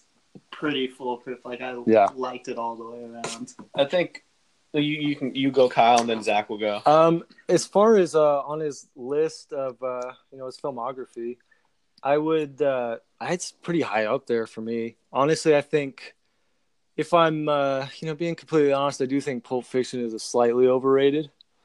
Uh, but I, not that I don't like it. I just think it's always kind of been regarded as his best. But this is probably my favorite, man. I don't know. I did like Inglourious Basterds. Jackie Brown, I think, is an underrated one that's really good. Reservoir Dogs is a great beginner. So it's probably It's hard. it's gonna be oh man, he's got so many great I put it like top three for sure. Probably one or two for me. depends on the day. I mean and it's it's like you have to kind of wait over time, you know, see how like the movie like how how does it uh age, you know.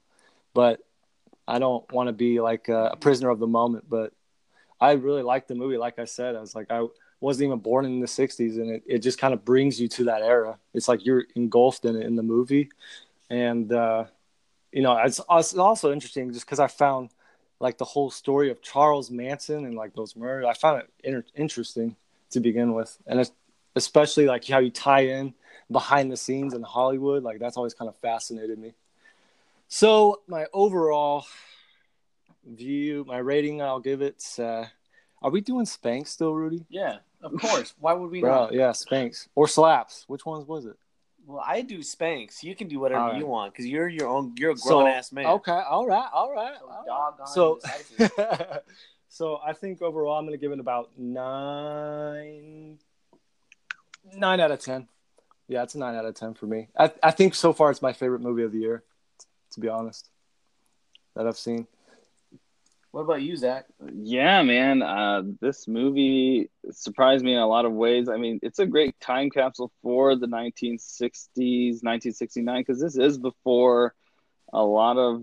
I mean, after this year, 1969, you got to see a lot of hippie type style actors in the next decade, in the 1970s and the 1980s. So this was a perfect decade, I think, or per- per- perfect year to kind of sum up what Quentin Tarantino's like favorite t- style of movie is. But right. this movie had a lot of positives for me. I mean, the acting is is uh, tremendous. I mean, both the lead actors, Leo and uh, Brad Pitt, are amazing in this movie. Only Tarantino could get uh, those two lead actors in, yeah, in I the same mean, movie together. And Margot Robbie. And Margot, yeah, Margot Robbie, yeah, that's crazy. yeah. I mean, he's one of. Um, I was looking at an interview with him about like uh, if he's ever had any trouble getting people to come to his movies. He said that has rarely ever happened because I think it's just People rare- like working with him. people like working with him. It's rare that they wouldn't work with him just because of like scheduling conflicts and that Mhm. sort of thing. But he said he's pretty much had any actor he wants, he gets. Um, but he always has to ask, ask them and make sure because I mean sometimes he writes parts for people that he really really wants, and then if they can't do it, then it's kind of like a problem. But Right. uh, the act, I mean, this movie is gonna get nominated. I could just already Oh, yeah. tell. There's so many. I mean, the the production design. Um, there's a lot of craft on display here. They even had a killer '60s soundtrack, and I know Quentin they Tarantino, did, yeah. Quentin Tarantino likes to uh, listen to record old records. He has a, a really big record collection. He just listens Hmm. to records when he's writing. So when he's writing the scene, he's seeing the movie and he's kind of watching what sound would work best for that that uh, scene. So it's uh, and there's so many '60s songs and it's amazing. But Yeah, I Um, was like, I was kind of like, it kind of put me in that vibe, like where I was like, man, I think I like '60s music. Like some of these songs I actually kind of dig. Dude, Paul Revere and the Raiders slap. Yeah, slaps And- hard. And he does so much research into this year as well. I think Mhm. I had heard too that he was because there's songs with- that people are listening to on the radio, and those are actual songs that would be playing at that point in time Right. in the summer of that year. Yeah.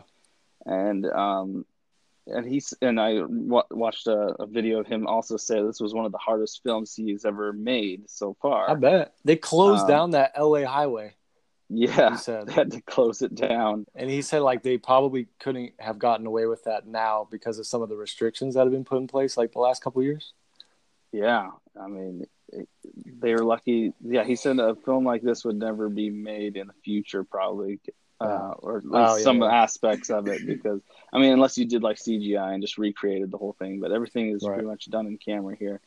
Um, and it, this was everything in the movie was actual historical events, except for the Obviously, revisionist the history, obviously yeah. at the end, which is amazing. I've never been so like shocked and excited and kind of uh, creeped out by some of the violence there. I mean, he, I think he goes a little bit over the top for me, but I mean, for him, probably not. If you're a fan of his, it's probably not a big deal. But Well, especially like the girl running out into the pool, like she's like ah, like screaming, like and like her hands are up in the air, like over theatrical. like, yeah. But, yeah, and Quentin Tarantino has gotten in trouble in the past from some people that say he, of his mistreatment of women in his films, and so it, it kind of rubs people the wrong way to see these women get like beat up like that. But um, I mean, it, Yeah. it it happens to the guy too. It's not just Yeah, these women, uh, and so everyone's fair game. it seems like, everyone is this movie. fair game. I mean, Hitler got his in Inglourious Yeah. Basterds, Yeah. so. What's um, uh like? Where do you rank it as far as like uh, his filmography? I really love the Kill Bill. I just have a, Yeah. I don't know. I don't know what it is. I, I just think that's such a creative movie because he, you know he's in that movie. Uma Thurman's trying to find the Bill, and each killer that she's getting closer and closer to Bill is a different type of movie. Like a Mhm. different. There's like anime, and then there's like Yeah, different type, different styles. And I just thought that was, and so this one is probably up on the list for me, really high because it is so funny. There's a lot of stuff to like about this movie, so Yeah. I would put it high on the list. Uh, I still love Kill Bill, but over time, this could be my favorite. I mean, Right. it, which is surprising to say. It is one of my favorite movies of the year. Mhm. Um, I don't really have a lot of negatives, really. I mean, you could say that it's too long, but if if I watch it again and look back on it, I mean, a lot of the s- scenes that kind of just I don't know if they drag, but they're but he's just showing that some of the scenes don't always uh, lead to th- certain plot points in the movie. Like it doesn't have an overall narrative, but it's also this fun hangout movie, and so you don't really care. You're just having a fun time along the way. So Yeah. um, overall, great movie. I mean, and if you look at like the Metacritic and Rotten Tomatoes score, it's like 85% on Rotten Tomatoes. I think it that it needs to be higher, man. It really needs to be higher. But it- They hold up, they hold these this. directors to such higher standards because of the fact of their like who they are.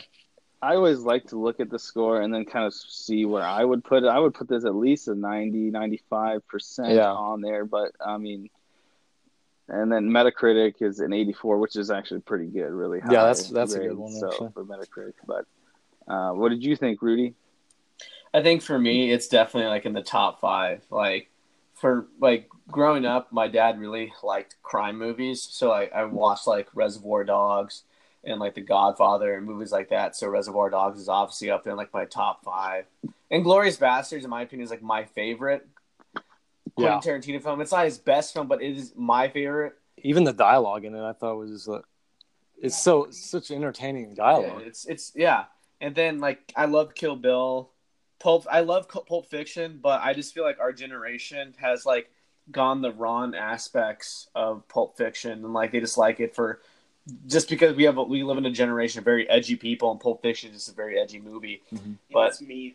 It's Yeah. it's mean. To Well, it, was, it was one of the first movies that like where they kind of had like what was it called like with the time like they uh it was alternating Yeah, in time and uh so it's like it had a really weird structure it, with it it. does. But I feel like people that know Pulp Fiction is like that one movie with it with uh, Samuel. Samuel Jackson yeah yeah and John Travolta, but like it's more than just that. Mhm. And people just use it as an aesthetic more than like how like how great of a movie it is. And it's It a great is, movie, but yeah. it's not my favorite Quentin Tarantino movie. And I loved Django Unchained. I like the Kill Bill movies. Jackie Brown's amazing. Hateful Eight. It, it's a rough movie to watch, but it's it's good in its own way. Mhm. But Once Upon a Time in Hollywood is in my top five favorite Quentin Tarantino movies, is because it it just flows so well. The aesthetic, the way they were able to connect history, and the actors they chose just did so well. And like Brad Pitt, and is an amazing actor, and Leonardo DiCaprio is an amazing actor as well. And I love both of them. And it's great to see two amazing actors in a film together made by Quentin Tarantino. yeah um, everyone it seems like everyone's kind of like they're all veterans on this movie set like everyone knows what they're doing they know know what uh, how to get the job done Again, like that's why I like Tarantino because Tarantino knows what he wants to do. Like, Yeah, like, exactly. That's what we're gonna do. that's why people like working with him too But- Yeah, he just knows what he's doing. So like I would rate this probably like nine out of ten spanks on the zach what did you give it I would give it at least a nine, nine and a half, like Matt was saying. Okay, yeah. It, it, just the craftsmanship Nine and the and a half. acting and the comedy. I mean, well I, I don't know how you can really dog this movie, or I don't know, I don't know a lot of negatives that you can come And- up with. it, with even if you movie. didn't like it, something you should appreciate about Tarantino is the fact that he could, you know, make you laugh, create suspense in a movie, like you know, action, Cringe like like Gore. cringe from all the gore. Yeah, I mean, it's just it had and even Yeah. drama, western. Like he has like every. He's so versatile as a director, and he can pull off any genre if he really wanted to.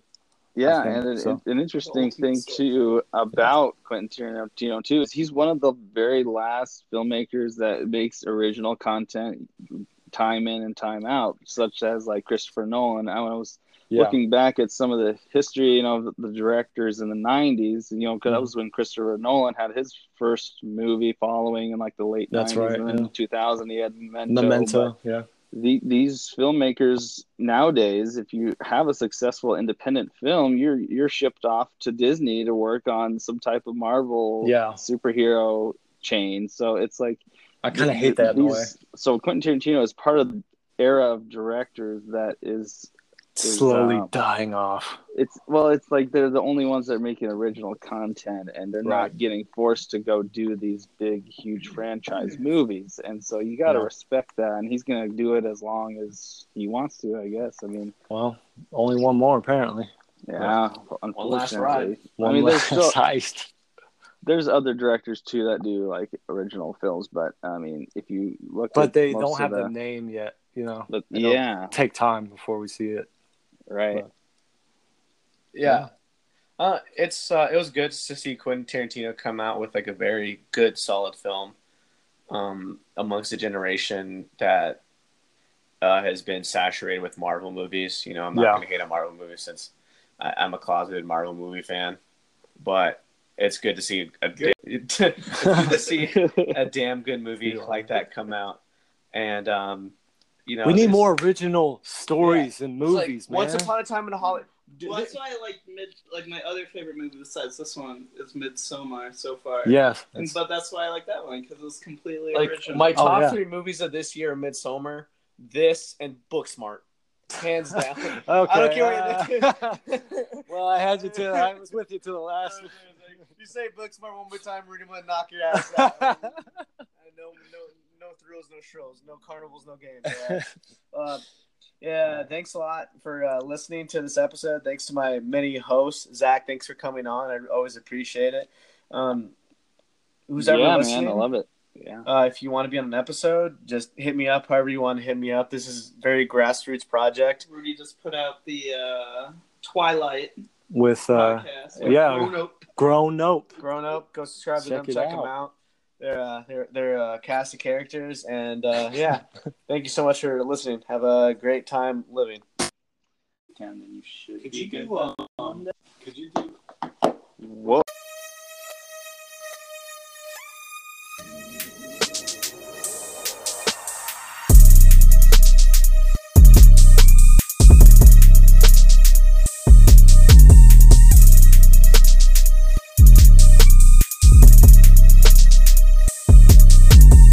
Wasn't recorded. Hey, it's Roddy Reviews with Rudy, and Hi, if you haven't exited out already, please don't, because we're, we're going to talk about a very mediocre movie called. Don't give it away, bro. what's uh What's the movie? What movie are we reviewing? We're doing scary stories in the dark. Scary stories to tell in the dark, which oh, is well, yeah, yeah, yeah. the famous book oh, series. No, man, we already got the title wrong. This God. is not off to a good. Doggone it! So, uh, yeah, Scary Stories to Tell in the Dark is a book series that many of us may or may not have read when we were younger. I know I did. Kyle didn't. yeah. So I think it'll be good to get, uh, you know, uh, maybe a perspective yours when you read the books and how it compares, and then mine, just a regular film watcher Yeah. slash non-book reader. Uh, just to describe the film, it's like three kids, well, four kids. Do you On- want to give your overall take of it? Uh, you know. It's like a quick overview. It's like three kid, like four kids in a town being haunted by a bunch of scary stuff that's related to a book, and that's literally the summary of the movie, in my opinion. So How would you describe it? Um, well, it's it's a little bit of an adventure for these teenagers. It's like they're kind of, it's sort of like a, another teenage horror film, but it's not. It's kind of geared more towards a kid audience. So I don't know that it's trying to be like a real scary movie, but uh, but it's kind of you know like warming a kid up to like the genre if they're not used to watching them. I'd agree with that. So. Um, I would describe it as a mixture of uh, Stranger Things, Death Note, and the Goosebumps movie series. Yeah. For some reason, I kept comparing it to uh, the It remake It. a lot. I felt like there were times where it was, um, you know, kind of following the same, a similar pattern. No, I don't know. If Uh, I'd say it was as effective at, because I actually liked the, the movie It a lot. I thought it was a, just entertaining as a movie itself without even any of the scares. But uh, yeah, my overall take of it was that It was rough. yeah, I, I, I was expecting to like it. I just didn't. I, I couldn't get into it. Maybe I watched it in a bad mood, but uh, for me, it was just I didn't care for the characters that much. There wasn't anybody I felt like I could relate to. I thought they were kind of cliche. Uh, there's no one I was like rooting for. It was like I could, I'd be okay if they all just died. Honestly, in the movie. but uh, I don't know. I just thought this. Uh, it just it felt sort of rushed overall in the pacing, and I I think they're trying to create uh, a movie where these characters are like the central story all connects somehow. Like I don't think they do in the book, do they, Rudy? Do you remember like if how the book was? Like the the short stories are like all separate stories. They're all right? separate. They're all separate stories. So it's these like are kind of like connecting pieces for the movie to create a whole, you know. each book, each story Story could have been its own movie. But that's gonna the like yeah. So just to give an overview of the book, it's like if you ever read the Goosebumps series, it's like the book, Scary Stories to Tell in the Dark is like a culmination of just scarier versions of a Goosebumps story. It's essentially a creepypasta or Yeah. R slash no sleep, but in book form before many of us had internet, and that's how I discovered like scary stories exist and how to spook myself when it was just a young Rudy at the local library. You know, That's right, man. Just getting your read on. Gotta get my get read my on. read on. what Get I'm my, this my book. on. I, ho- I hope this book inspired a bunch of other people to get y'all get y'all in the library and reading. See y'all and sound yeah, goofy. book. Jeez. Jesus. Or So- watch the movie, and uh, that's good enough. Yeah. so um, uh, spoiler. If you haven't watched the movie yet, um, we're gonna spoil the hell out of it. So go watch it now, or don't get all like get all hot and bothered when we re- spoil the movie for you. So uh, you want to start off, Kyle? What are we describing it now? Oh, we should go through the plot. So I'll start Oh, off. yeah, so yeah, it starts on Halloween, 1968. You see like these kids getting ready. Like you see the main character, um, uh, Stella Nicholls, who is played by Zoe Colletti, Mhm. like getting her makeup ready because I think she's going as a well. I I I, I What was she a witch? she was a witch. Those- Those uh, the, she had like the moles all over, the fake moles all over. Yeah. So you get uh, you get uh, Ch- Charlie Chuck Steinberg, who's just like the typical like guy, guy. Like he has like a slight lisp to him. So he's just the typical teenage boy that just doesn't give a heck about anything.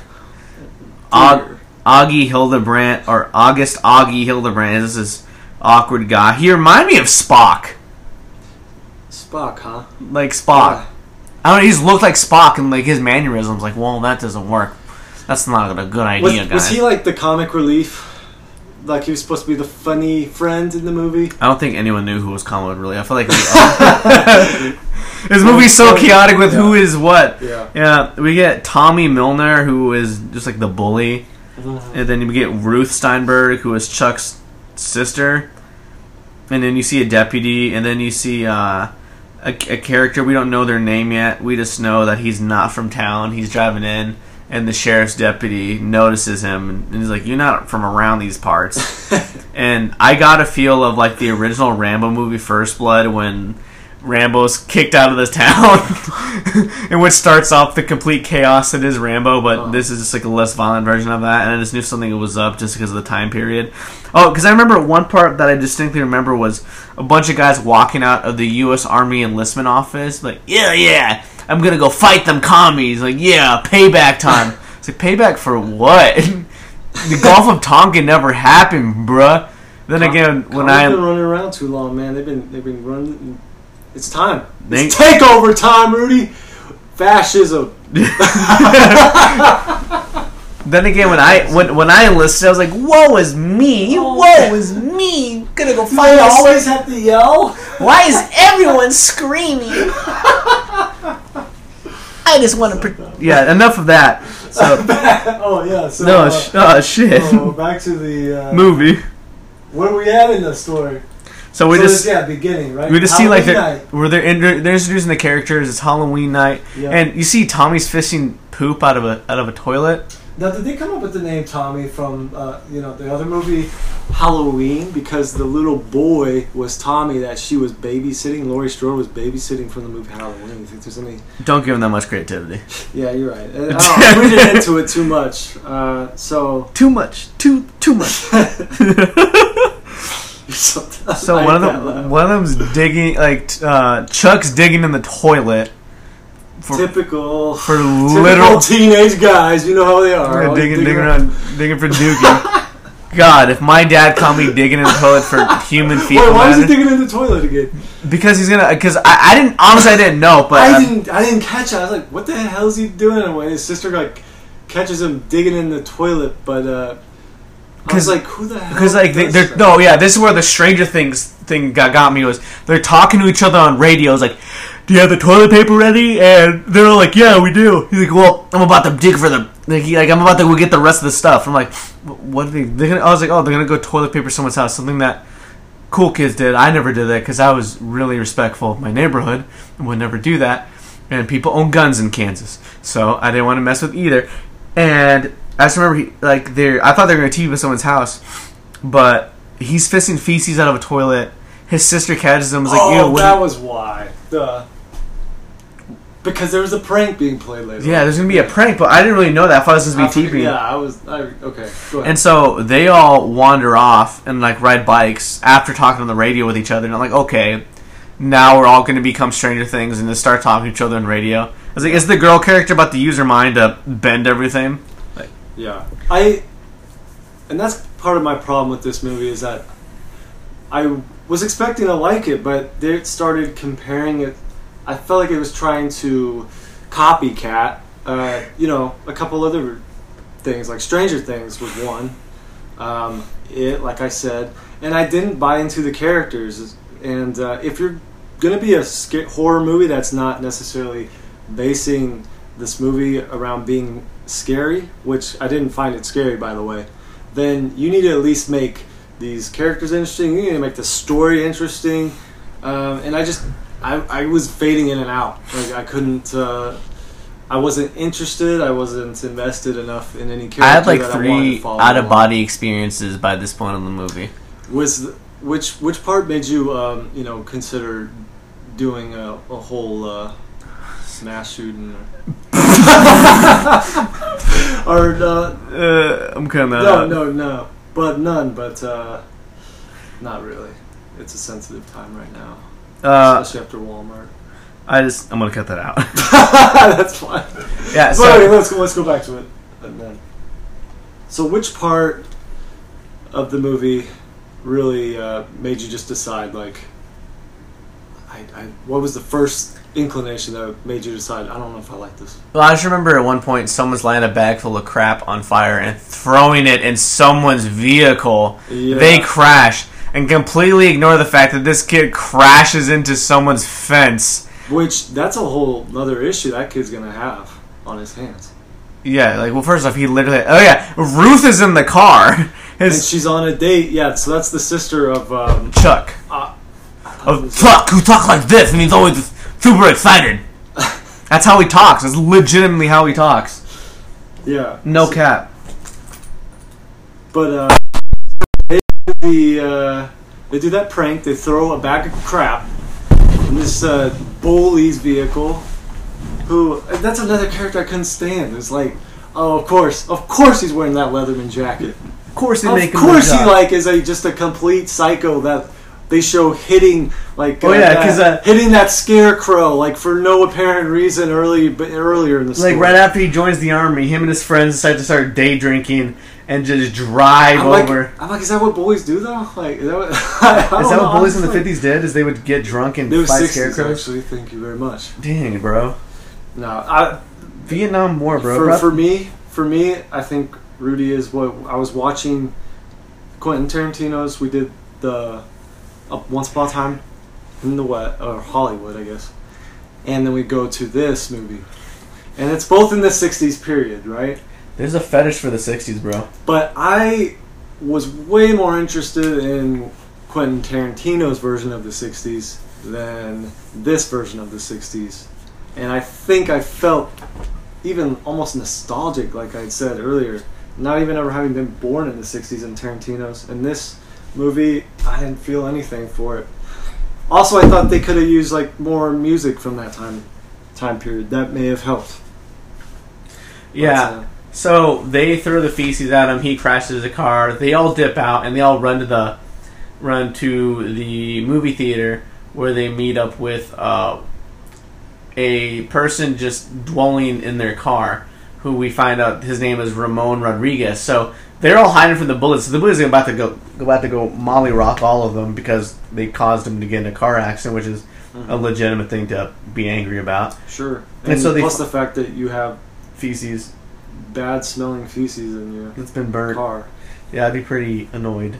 So they all run to this car. They open it up, and you see uh, Stella's character get interested in Ramon. And I was like, "Ooh, This is the the one they just found in the, the car, an the open car." at the movie theater. The theater. Yeah, I was like, "Man, the '60s was such a cool time. You could literally jump in someone's car in a movie theater and uh, it not bother them, dude." Like, I get weirded out when people I know walk inside my house and shake my hand and treat me like a decent person, let alone a complete stranger jumping in my vehicle. But you see, like that they're that uh, Tommy's being nosy, going through and stuff. And he's like, "Are you living in your car?" And he's like, "Hey, stop digging my stuff." And I was like, "Damn, these kids are so comfortable, man. Like the '60s was a different know, time, bro. Different time period. Different time, bro. Like." But as we see, their worlds are about to be changed. as um so Tommy finds him, makes him get out the car, and he uses a racial slur against Ramon, which honestly, like, I didn't know if Ramon was Hispanic or Yeah, um, I kind of figured that he was gonna be something different. I felt like this was, um, I don't know, just trying to touch on like, you know, social or political issues. But it's like, I don't know, like why it's necessary for a movie about scary stories for kids. I, I don't know how it really like, applies. like race was an issue back then, but this is a movie about scary things. Yeah, so- it just it, I feel like there's a time and place. Like you don't need to have that in every single movie. like if this was a movie about JFK, yeah, we're gonna be talking Sure. about racial issues. But if this is a Yeah. movie about scary stories that like this is geared towards a kid, like more of a kid audience, like kids going becoming teenagers. You know, kids, on. kids being kids, man. Come on. Oh my god. My god! My god! so they're like they pretty much like oh yeah they're watching Night of the Living Dead by uh, George Romero, which is a st- like a classic in the horror genre. sure. And so they're pretty much like look scram, and they decide to go to the house of a woman named Sarah Bellows, who was a girl who grew up in a wealthy family. I guess no one saw her. She was kept in the basement, and uh, everyone in that family disappeared, and she apparently died, supposedly. So they all go inside this house. Tommy and uh, Augie wander off because they're two oblivious teenage boys who only care about goofing off. Which, being a former teenager myself, like a while back, I could completely picture myself being this stupid with my friends. Dude, we still are that way. But yeah, true. We're, yeah.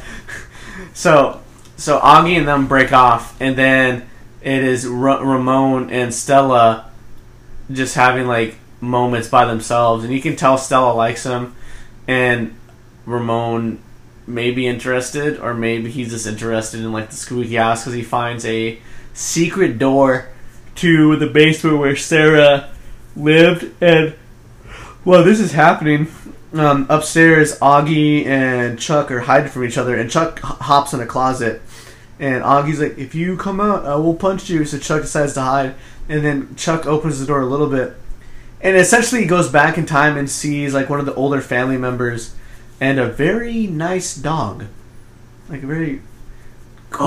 Oh, but this was, uh, but that was, uh, so he's seeing something. though. yeah, he's Like, like he's literally first- having visions. Yeah, and He gets spooked. we don't know who that person is. Yeah, because the woman, because the lady is, uh, I think was blind or something, could, but couldn't see. But she's like, "Who is that?" And the dog starts Who's to notice. there? Yeah, the dog starts to notice because you know do- dogs see everything. Start sniffing around, you know. He starts to peek his little schnoz and the schn- things. The What's schnoz. there?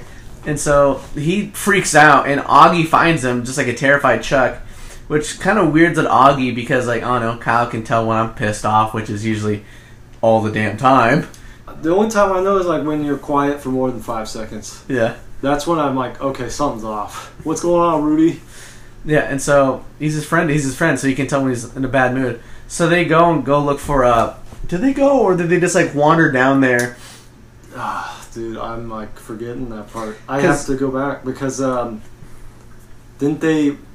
They got away and they, Well, they got they the- left. And They, got downstairs. Yeah, well, they find the book, and then they get locked down there Mhm, by Tommy. Tommy finds them. mhm. Tommy finds him, and Ruth is there, and Ruth is like, "That's my brother." And I was like, "Are we just gonna completely forget that your brother caused a person to get into a car accident because he's kind of rude to him on a regular basis, which, may, may be justifiable in 2019." That's But- where they try. That's where they try to make it justifiable in the movie because oh, it's okay. This guy's a bully and he's just a crazy psychopath who's probably just gonna end up killing people, Yeah, especially in the war. He's about to go to Vietnam. He's going. He's going to the war. Essentially, this is this is a prequel to Full Metal Jacket. I'm telling you, I, I think this movie was anti-military. I think it's anti-military, Rudy. I, I, Anti me because thank me for my service. God, doggone it. God, no one cares about you here, Rudy. Can you believe that? Oh, this movie offended me. Not really. I- This movie offended me by Being bad. just being bad. Overall. And so Ruth tries to defend her brother. So Tommy's like, "Fine, go down there with him." Just throws his girl down the stairs. Yeah. I was like, "How douchey can you make this guy be? Like, Right. you just wanted to be the the guy we just hate so much." Augie catches Ruth, and I was like, "Ooh, Augie's trying to start something with Ruth, since they're both single, kinda." And then that's when like spooky stuff, I guess, starts to happen a little bit. Yeah, me spooked. So they, What's the what's the first monster we see in the movie? well, we see like the a wolf- shadow lady because she opens up the door because they're screaming for help, and all of a sudden the door opens because.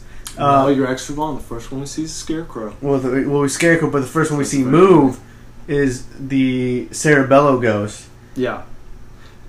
and so they find that, and they go when they get out, they see that uh, Ramon's car is wrecked, or like they walk outside and they see his car's wrecked. Yeah. Well, I by Tommy after because like the uh the like Colletti uh, Stella grabs the book and that unleashes the force because she reads a little bit of the book mhm. and so due to that things start to get weird so when they go out there Ramon's like uh, I'll just take care of this in the morning and they all know it's Tommy but they're like but Ramon is very hesitant to report the so fact yeah, that Tommy Vandal because he knows he's gonna get in trouble. Um, basically too. I yeah because right? Ramon's a draft dodger that's the whole reason that's right. That's what it was. yeah, Ramon's a draft Yeah, dodger. We'll get into that later, but Ramon's avoiding the Vietnam War like many other people did, Mhm. but he didn't make it to Canada. Do we know what state this is even in either? Also, he thought he was gonna be a you know a suspect uh, from Oh. earlier Oh, yeah, the earlier altercation with Tommy. Oh yeah, because um, so Tommy runs off. Tommy gets drunk, and his mom was like, "Go get eggs and bring them to some neighbor or someone." So he goes yeah, and Tommy, grabs. yeah when he goes back home and stuff. Yeah, he, after, he goes and grabs eggs. after a wild night out. Yeah, after a while, he's like, "Are you drunk again?" It's like a 17 year old kid, like, this, are you drunk again? Like, this guy's an alcoholic already. yeah. It's bad. bad So he goes and get he goes and gets eggs, and he sees the the scarecrow he was abusing earlier, and he starts walking off, and he starts to notice something. And then he realizes, oh, the the scarecrow is chasing him, Yeah. which was kind Well, of entertaining to watch. well uh, yeah, it kind of sort of builds it up as like, oh, he kind of walked, and then he kind of walked back to the same spot, and the scarecrow's there again. It's like, oh, this guy's just showing up out of nowhere. Trouble's a brewing.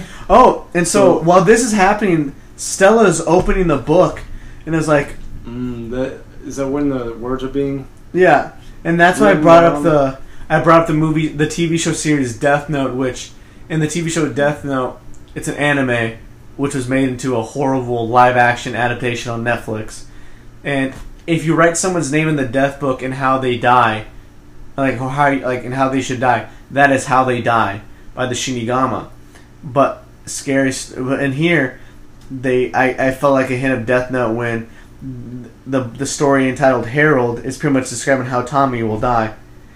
And so while this is happening, she's noticing this, and it just seems kind of odd to him, and so it odd like oh what's going on, and then Mhm. uh, Tommy is killed by the scarecrow. Like he gets stabbed by a scarecrow and, And then, then turns he- into a scarecrow. Yeah, so he starts vomiting uh, straw, right? Yeah, And becomes straw. he becomes a scarecrow, but no one really notices that. So the next day, Stella is pretty much convinced that Tommy was turned into a scarecrow because that's what the book Which says. I had an issue with a little bit because it's like, why does she just automatically buy into all this already? I mean, is it just based on the fact they were at that haunted house and you know something occurred hey man, and Kids uh, kids will do the darndest things. that that's another part of this movie that just kind of bugged me. I felt like some of the acting was uh, was slightly overacting at times, especially with um, One thing you know a couple of the main characters. one thing you will see with this is like they start like they show the name of the ti- the title of the story and like say a little bit of it, but after that you don't know the story. Yeah. So if you had never read the book, Yeah, I knew nothing about the book, so, so hard for me these make no sense. Like like there are scenes in this movie like there are small like the way they do it is like they combine three like stories and put into a movie, but they like kind of begin the story but don't explain what's going on. Yeah. Like some of these stories, there is a possibility like to defeat this creature. There's What? no background to it. Yeah, there's no background, so it's really confusing. So you're like, oh, you got to put piece together that. And uh, one thing they did do is with Zoe's, um, like it's her and her dad, right? Or Zoe's character, what? What's Stella. that? Stella. Uh, her dad, uh, which is played by uh, that actor from Breaking Bad, uh, who was Hank. I don't remember what his acting name is, but but uh, they try to build like some story off of that, which kind of felt like a half-hearted attempt at you know making it interesting or some like uh, sympathetic character. I, I don't know.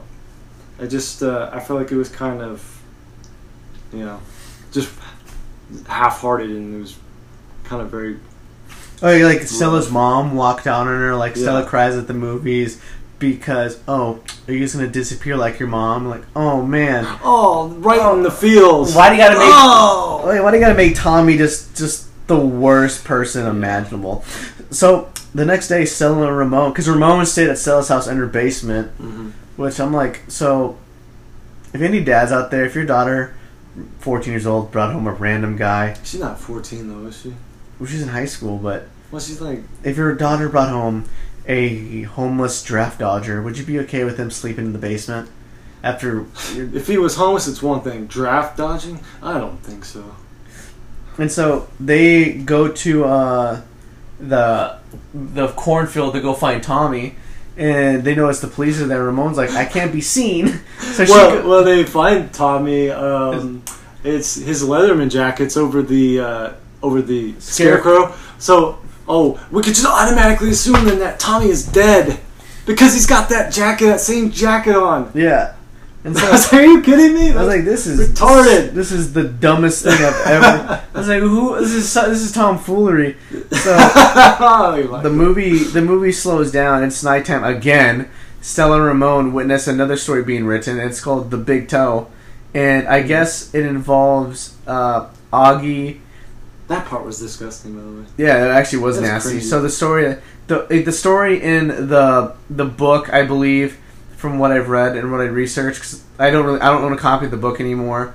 Um, the person, like, I, I just read it when I was younger at my friend's parents' house, and I guess the person, the original story is like a kid finds the toe, and like his this to his family's cooking, but like in the in the movie. You like Stella's trying to warn Augie via the Stranger Things radio, saying, don't eat the chili. It is bad.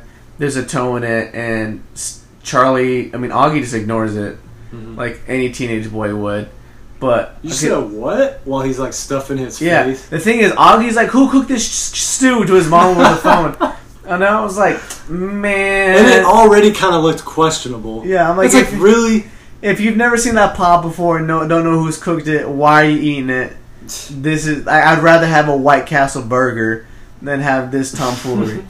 and so he's eating it, and then you hear like, "Where is my toe?" or like Stella saying, "Where is my toe?" because the story is being written like in Death Note, how he's going to die or disappear. And you just you see this raggedy lady coming in, and Augie finds a toe, and Augie just pretty much vomits and drops the food, and sees the like hears or see. Does he see it or does he he just hear it? he hears it first. Like he hears it, it and then he and then it kind of starts walking, and like he sees he like runs into the bedroom, right? Yeah. So he hides under that bed, and this is another scary part. And Well, this that's when the per- the the missing toe person comes in. comes comes in, opens the door, and then just then we don't hear anything for a minute, and He's- so he's like, "Oh, I guess it's safe to come out now." he just comes out. This assumes that it's the coast is clear. And then, oh shit, no! He was under the bed the whole time. and Ah! he pulls him back under. Uh, yeah, Je- and Stella and Ramon are too late. It was just such a I don't know. These these scares were even cliche. That's It what bothered me. I'm like, oh, he's gonna be. He's either gonna get attacked over the bed or under the bed. He just disappears. Like it, it makes no sense because you don't. That's that's what bothered me. Like they explain a little bit of the story, like if if you're a fast reader, you might be able to read it Mhm. like on the screen as it's being written, but you really don't know what technically is supposed to happen. Like Yeah. Stella knows, Yeah. and maybe Ramon. Stella's an unreliable narrator, and so at this point, there's something up. The next day, all the kids meet at some like abandoned area, and Chuck is there. Oh yeah, Chuck has like been absent this part of the movie. Like, if you were really close friends with someone, like, wouldn't you keep taps of the radio too? But then again, if yeah, you see seen uh, Stranger Things, not always Hey, you all right? like like yeah, Everything 10-4? everything everything good in the hood. And so they all meet there, and Stella's like, "We lost Augie," and Tommy was like, "Well, we got." Like, he doesn't believe it. I'm just like, like, why do you just accept? Oh, he's dead. It's over. I'm like, game over. all right, we gotta wrap this up. Gotta film the spot. Her willpower's pathetic. Hey Ruth, you want to hang out with us, even though you were on a date with the guy whose car we completely wrecked? Yeah, Like, I'm probably not gonna like stay friends with you. Like, you knew I was like in a struggle. You're not even gonna come check on me or anything. yeah. Like- so that's what frustrated me, man. It's like these kids don't really care about each other. It's so dumb. Yeah. That's what frustrated me so much about this movie. But when you go be when you go beyond that, you see that Stella. I mean, not Stella. That Ruth has a zit on her face, and she's putting like makeup on it. And Yeah. Tommy like makes a comment on it, and so like But it's so relatable to teenagers. yeah, So we have to have someone with the pimple too. What what did it end up even happening with that? I mean, she uh, she Well, has it. It uh, I just remember, like, did it relate to the other? How did it connect to the rest of the stories? Oh my god! Because I remember, the all like when they all meet up and talk about how they lost Augie, Uh-huh. they try to burn the book and realize the book can be burned. Because early in the movie, That's right. she tried to like return the book, but it showed up back up at her house. Mm-hmm. So it kept showing back up, and then when they tried to burn it, it would not burn, and it stayed continued. It was in the exact condition where they found it. It kept writing down as they were seeing the words slowly appearing on this page of Yeah. what was going to happen. So we see that, and you like you see Ruth starts to know like she like wanders off to the bathroom, whatever. And I didn't realize she was into being "Bye Bye Birdie," which is a good song. I So yeah, she was a. This is a yes, um, a school play. a drama. Yeah, like a theater. Yeah. So she's at the school and they're doing the play. They're going to be doing the play, and she's got this big old pimple on her face. Oh no! Oh, well, woe is me! Woe is me! Yeah. So, So, she she, has to run to the bathroom, and she's got. She's like, That's- oh, that's I it. have to pop it. that zit grew that thing grew exponentially. by, by the millisecond. Man. That Yeah. thing was Man, the- gnarly. that plot speed was amazing. but I, I was like, oh god, please do not like. Like she starts trying to pop it, and it's like you see like the up close. You're like, oh my the god. thing is, like, I didn't know what was going to happen because I don't remember the story in the book. Like, I read Yeah. this book like 15 years ago in high school, and I, I thought it was cool, but I don't remember it. Maybe it wasn't actually. I don't know. Maybe it wasn't in the actual book. I don't know. Maybe they just needed to add another plot. No, it's it's, it's in the story. It is? I on Jesus, bruh. And so I like she realizes the spider, and uh, Stella notices that that there's a new story being after written. she popped it. It, it was mm, full of uh, spider. It's full of spiders. Yeah, spiders. But Stella notices this, so the the gang, what's the gang gets back together. the gang is ready for one last heist. yeah, one last heist. So they run over to the school to find Stella like panicking in a corner. No, no, no. Wait. Yeah, because It's she Stella. pops. No, Stella's not that. It's Stella. That's the main one, right? Stella goes. You know, I mean they find Ruth panicking in a Ruth, corner, freaking out because there's spiders everywhere that just came out of her cheek. Ramon is the tough guy over here and starts to pour water on her and fight her like to get the spiders off with her jacket. yeah. And Strong female lead. That's what we need. Stella turns the lights on, and all these people are staring at this girl in a uh, in a corner crying, with obvious bug bites over her. But later on in the movie, it says they sent her to a psychiatric, like a like a psych ward because of this. I'm like, y'all didn't see the bug bites? Y'all are so stupid, bro. Y'all are dumb. Y'all are really, dumb. Yeah. So the group figures out like something is going terribly wrong, And Is that when they go and meet with the uh, what was it the the um, childhood friend of uh, Sarah Bellows? Um, was it friend uh, slash uh, her mom worked? Yeah, so Sarah Bellows had like a caretaker, and the caretaker had a daughter. So they go to the house of the daughter of the caretaker and talk to her, and they get like a little bit of information. And she's blind as well, right? Yeah, she's also blind. So why so why is it that these characters all go blind in the movie? Honestly, that could have been better explained too. I just remember that. So they talk about Sarah Bellows, and they're like Sarah Bellows never died, or like she didn't wasn't she didn't die in like the house. She died at this like a, psychiatric like a hospital nearby. Yeah, men- mental health facility. Yeah, it was just like yeah. So they, Yeah, she died like in a mental health facility, and so they they decide to go there, and they asked to pull up the records. yeah because the original caretaker's daughter grew up with Sarah, but it was young a little bit younger than her, but her young her little mind knew you know this family isn't treating this girl right. It reminded me how the Kennedys treated that one relative of theirs. I don't remember her name. Like they like gave her a lobotomy and she became a vegetable. It kind of reminded me because this the Bellows family was like this really wealthy family, yeah.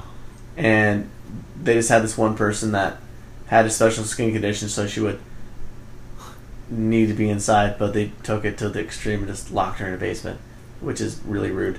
Her brother was Ephraim, right? Yeah, Uh, and he was a He was wasn't he doctor. a doctor? he was a, he was her doctor, which is a Yeah. crazy part. Doctors so were stupid back in the day. man, Yeah. apparently. Yeah, but essentially, yeah. So they all scurry off. The gang scurries off to the doc to the hospital to go talk, go see medical records. They just go up like, "Hey, we would like to see some medical records for a person that's dead."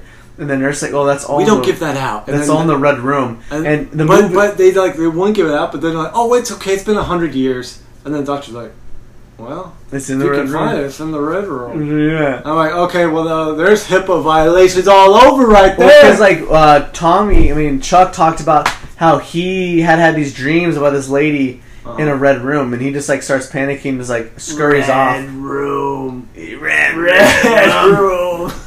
Yeah, so they scurry like so Ramon and Stella scurry off like to increase the plot romance, and Chuck scurries off because he is being a scaredy cat and doesn't make the situation any better. Which they go down there and they find a um, clay jar, which I realize Jars of clay. yeah, jar. God, I hate you so much. so Ramona's like, "Oh, this is what they use to record recordings on," and I was like, "Dang, this dude's smart, brave, and he is a draft dodger." Well, Oh, more my he's hero. he's the little Xan of their time. Little Xan. So Don't hate on Little Xan. yeah, He's the man. yeah. So they listen to it, and essentially, uh, the Sarah Bellows admits that she knows that her family own, like her family owns like a I think a mill, a paper mill plant, but a lot of kids are dying in that area due to the chemicals, and she knows it. So Ephraim uses shock therapy to convince her Mm, that yeah. she poisoned the kids with black magic. Yeah. And so this is all a huge conspiracy in the cover up of this nineteen nine like that this early nineteen hundreds murder. but this could have been like this story right here Could have been its own movie. could have been uh, brought along way sooner in the film. I thought like there could have been you know more piecing this this together, but it's like they show this like part in like the last 15, The, 20 the minutes. latter I'm in like, the movie. and it's too late for me to care. Honestly, I'm like, like- what?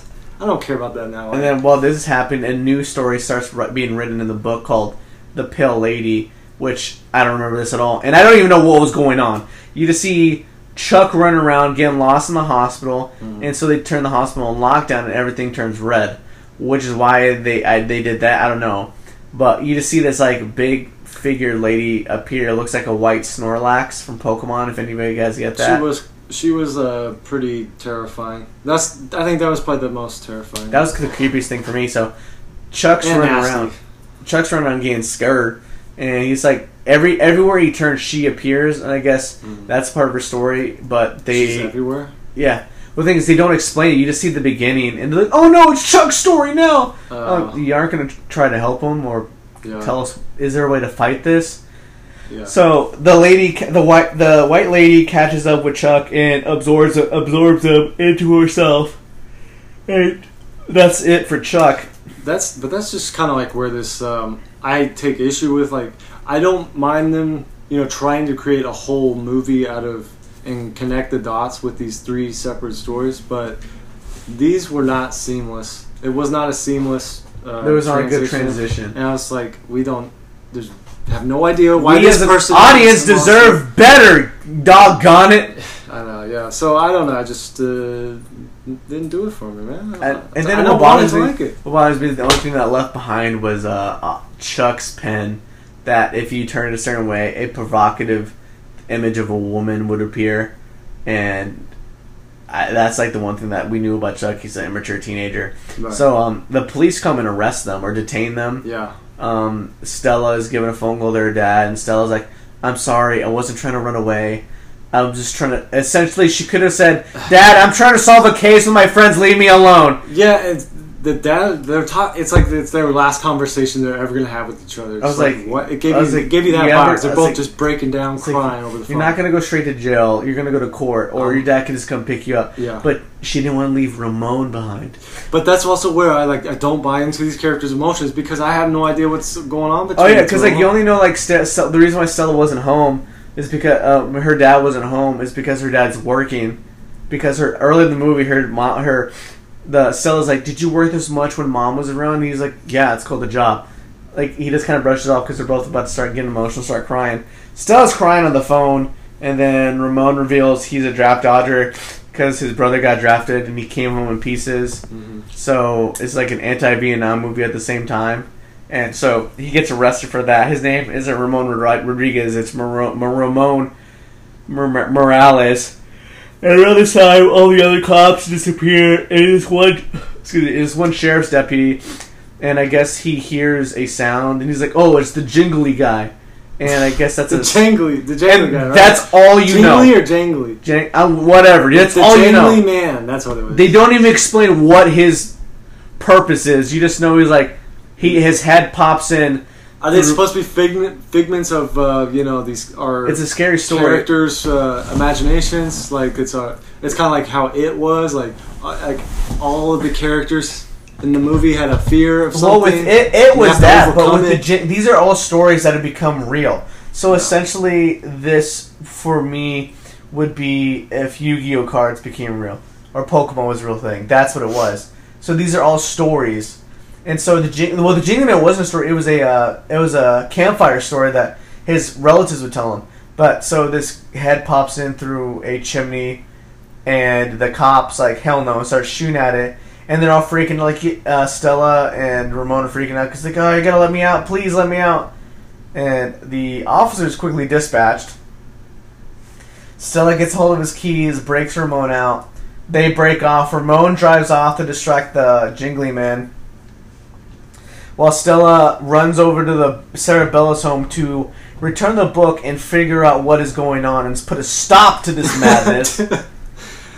And when she she gets there, and she's instantly brought back in time because Ramon sort of keeps the Jingly Man at bay by crashing into a semi truck, which oh yeah, that's right. sh- I felt like should have caused more damage to both vehicles. I'm like because I know in the '60s there was definitely no regulations of safety with vehicles. You know the, the kids ain't wearing their seatbelts. Man, these kids are wearing seat. There was a 17 year old kid that was a drunk who was driving a vehicle and his mom was completely, completely fine with it. I would show up late. I didn't have a curfew, but if I did have one, if I knew, I knew if I showed up late, my parents would be raising Cain, and so uh, Stella's pretty much living like living out what Sarah Bella's experience. So she's running around the house and saying like. I suppose being afraid of the family because the family's abusive of her Mhm. because they know she knows. And so she runs into the daughter of the housekeeper, but a younger version of her, and she points out to hides under the table, which I guess gave a connection that the housekeeper and the daughter both knew of the extreme abuse that was going on. So if you and so originally they blamed the mur- like the death of those kids as murder from black magic Mhm. from the housekeeper and her daughter. And so that's how they got rid of all the witnesses, by, was by getting them out of town. Were there kind of like um, similarities here to like th- were there mentions of uh, the Salem witch trials too in the movie, something like that. Like it was kind of like similar And so to uh, that time. sh- that's all happening, and she gets caught and thrown into the basement, and Ramon runs all the way to the house, only to be caught by the Jingly Man. They like, it's just like shows Sean desperation. So s- essentially, Stella makes a deal with Cerebello, saying, "I will write the true story. I will tell everyone what happened. Please stop this from happening." And the Jingly Man's about to make his pounce on Ramon, and uh, yeah, everything ends. That's it. That's how. That's how. That's that how. how it ended. Oh yeah, I see. That's the thing. That's how it like- ended for the monster part of it, but that's not how the movie end Right. ends. Yeah, yeah, yeah. But for the chaos, that's how it supposedly ends. So after that, it's just like a monologue of her. Oh yeah, well no, the, yeah. So she makes a deal with Sarah to write, finish the story, and she cuts her finger and writes in blood the right. what really happened. And so I guess that cancels all the spookiness of the movie. And so she's writing the story, and then you see Ramon getting on the bus, Finally, accepting Ramon that he will be a draft. casualty- draft he is like he's about to be a casualty of the Vietnam War. yeah. Essentially, it's about to become Forrest Gump. And I, I was like, man, lighten up, kid. You're about to enjoy the best time of your life. Yeah. If, yeah, Oh. Was- I mean, you're about to you're about to live out apocalypse now. You're about to go from one horror to the another. horror. Yeah. Is this essentially like showing the Vietnam War was a true horror like an apocalypse now, or just a very horribly written plot line? Maybe this is Marlon Brando's character. yeah. So on. she, so Stella's essentially Stella's writing a story to Ramon, and you can see Ramon getting kind of emotional. Oh yeah, like they have all this emotional tension, and in the basement, you think they're gonna kiss, and they just hug. I'm like, man, Come are we in middle? I was like, come on, guys, we are in middle school. Come on, let's see a little tongue action. like, run, yeah, and I just this was so frustrating. And do, do they like her, or does he? Do they like each other? And just really, really. But maybe it's also trying to get like you know, it's like that kind of awkward phase, like where you boy. Bro, you're about to go to war, bro. There's no awkward phase in that, man. You gotta get, Um. hold their hand at least, bro. They hugged. That's more than holding a hand, right? I don't know, man. Actually, I don't know, man. I, I held I held one girl's hand before I shipped off, and yeah, that's about it. Maybe and the butterflies. it's like, "Ooh, ooh."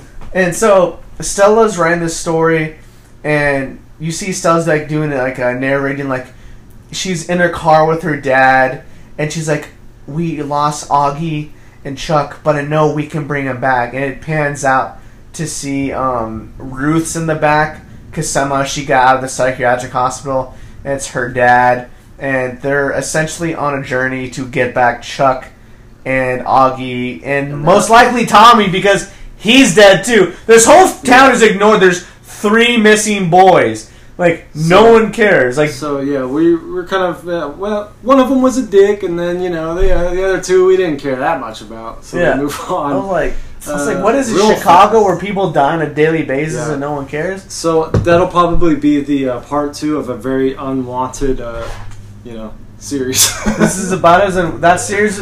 I at least want to see a part two of this more than I ever want to see a part two of Avatar. Why Avatar? I did actually like. Shut up. I mean, it had. Okay, the technology is not what it was at the time. And yes, it was it copying fucking uh, Pocahontas? Pocahontas? Yeah, okay, whatever.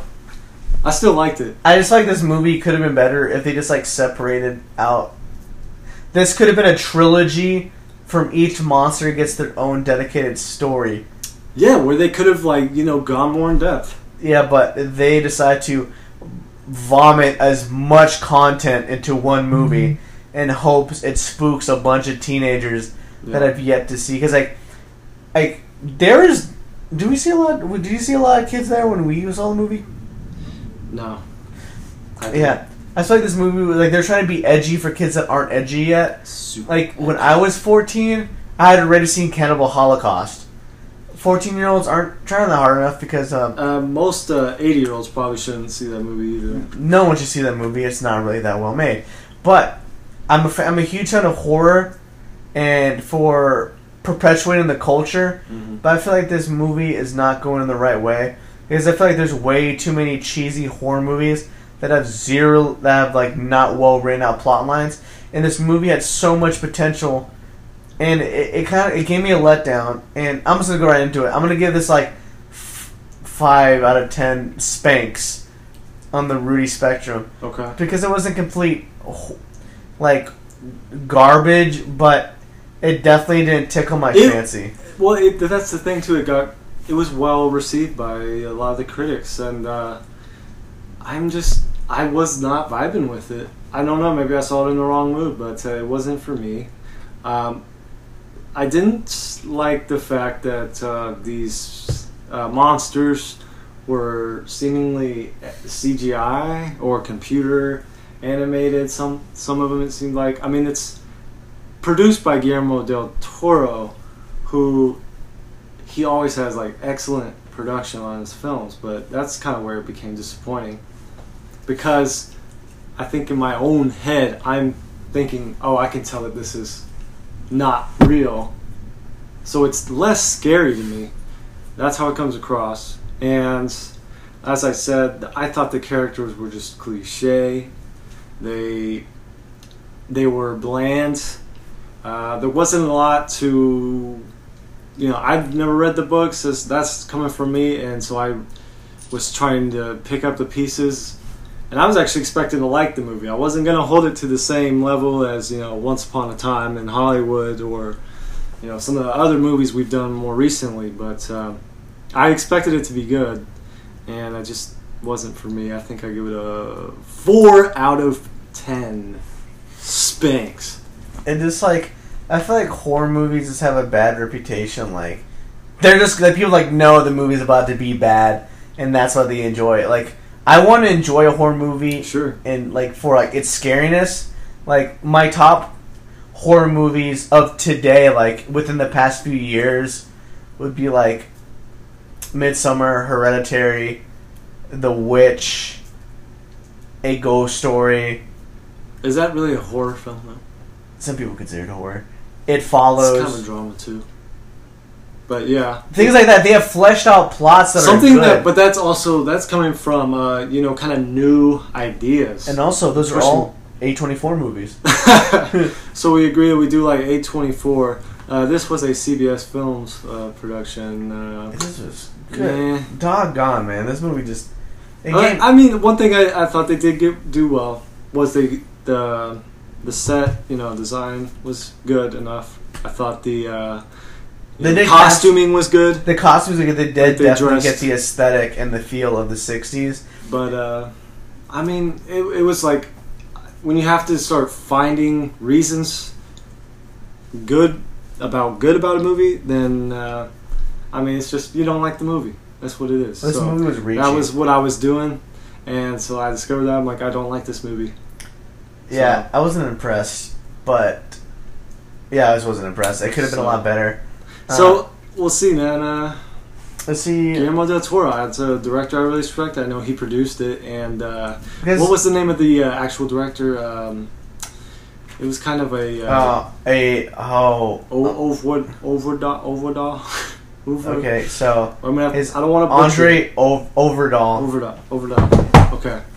But I just feel like with this, when it comes to Guillermo del Toro, like Guillermo del Toro helped write a movie plot. I mean, a movie like Yeah. a, a, a idea for a game called PT, which was going to be the final game in a Resident Evil series, which is a video game series, and that was terrifying. Like the the Yeah. the, the, the demo game that they released, that Kojima released for that was scary. Yeah. And I was expecting to get that kind of scariness in this movie, and I just got a case of the sads because it just wasn't a good movie. Like Like, very sad. yeah, it was very.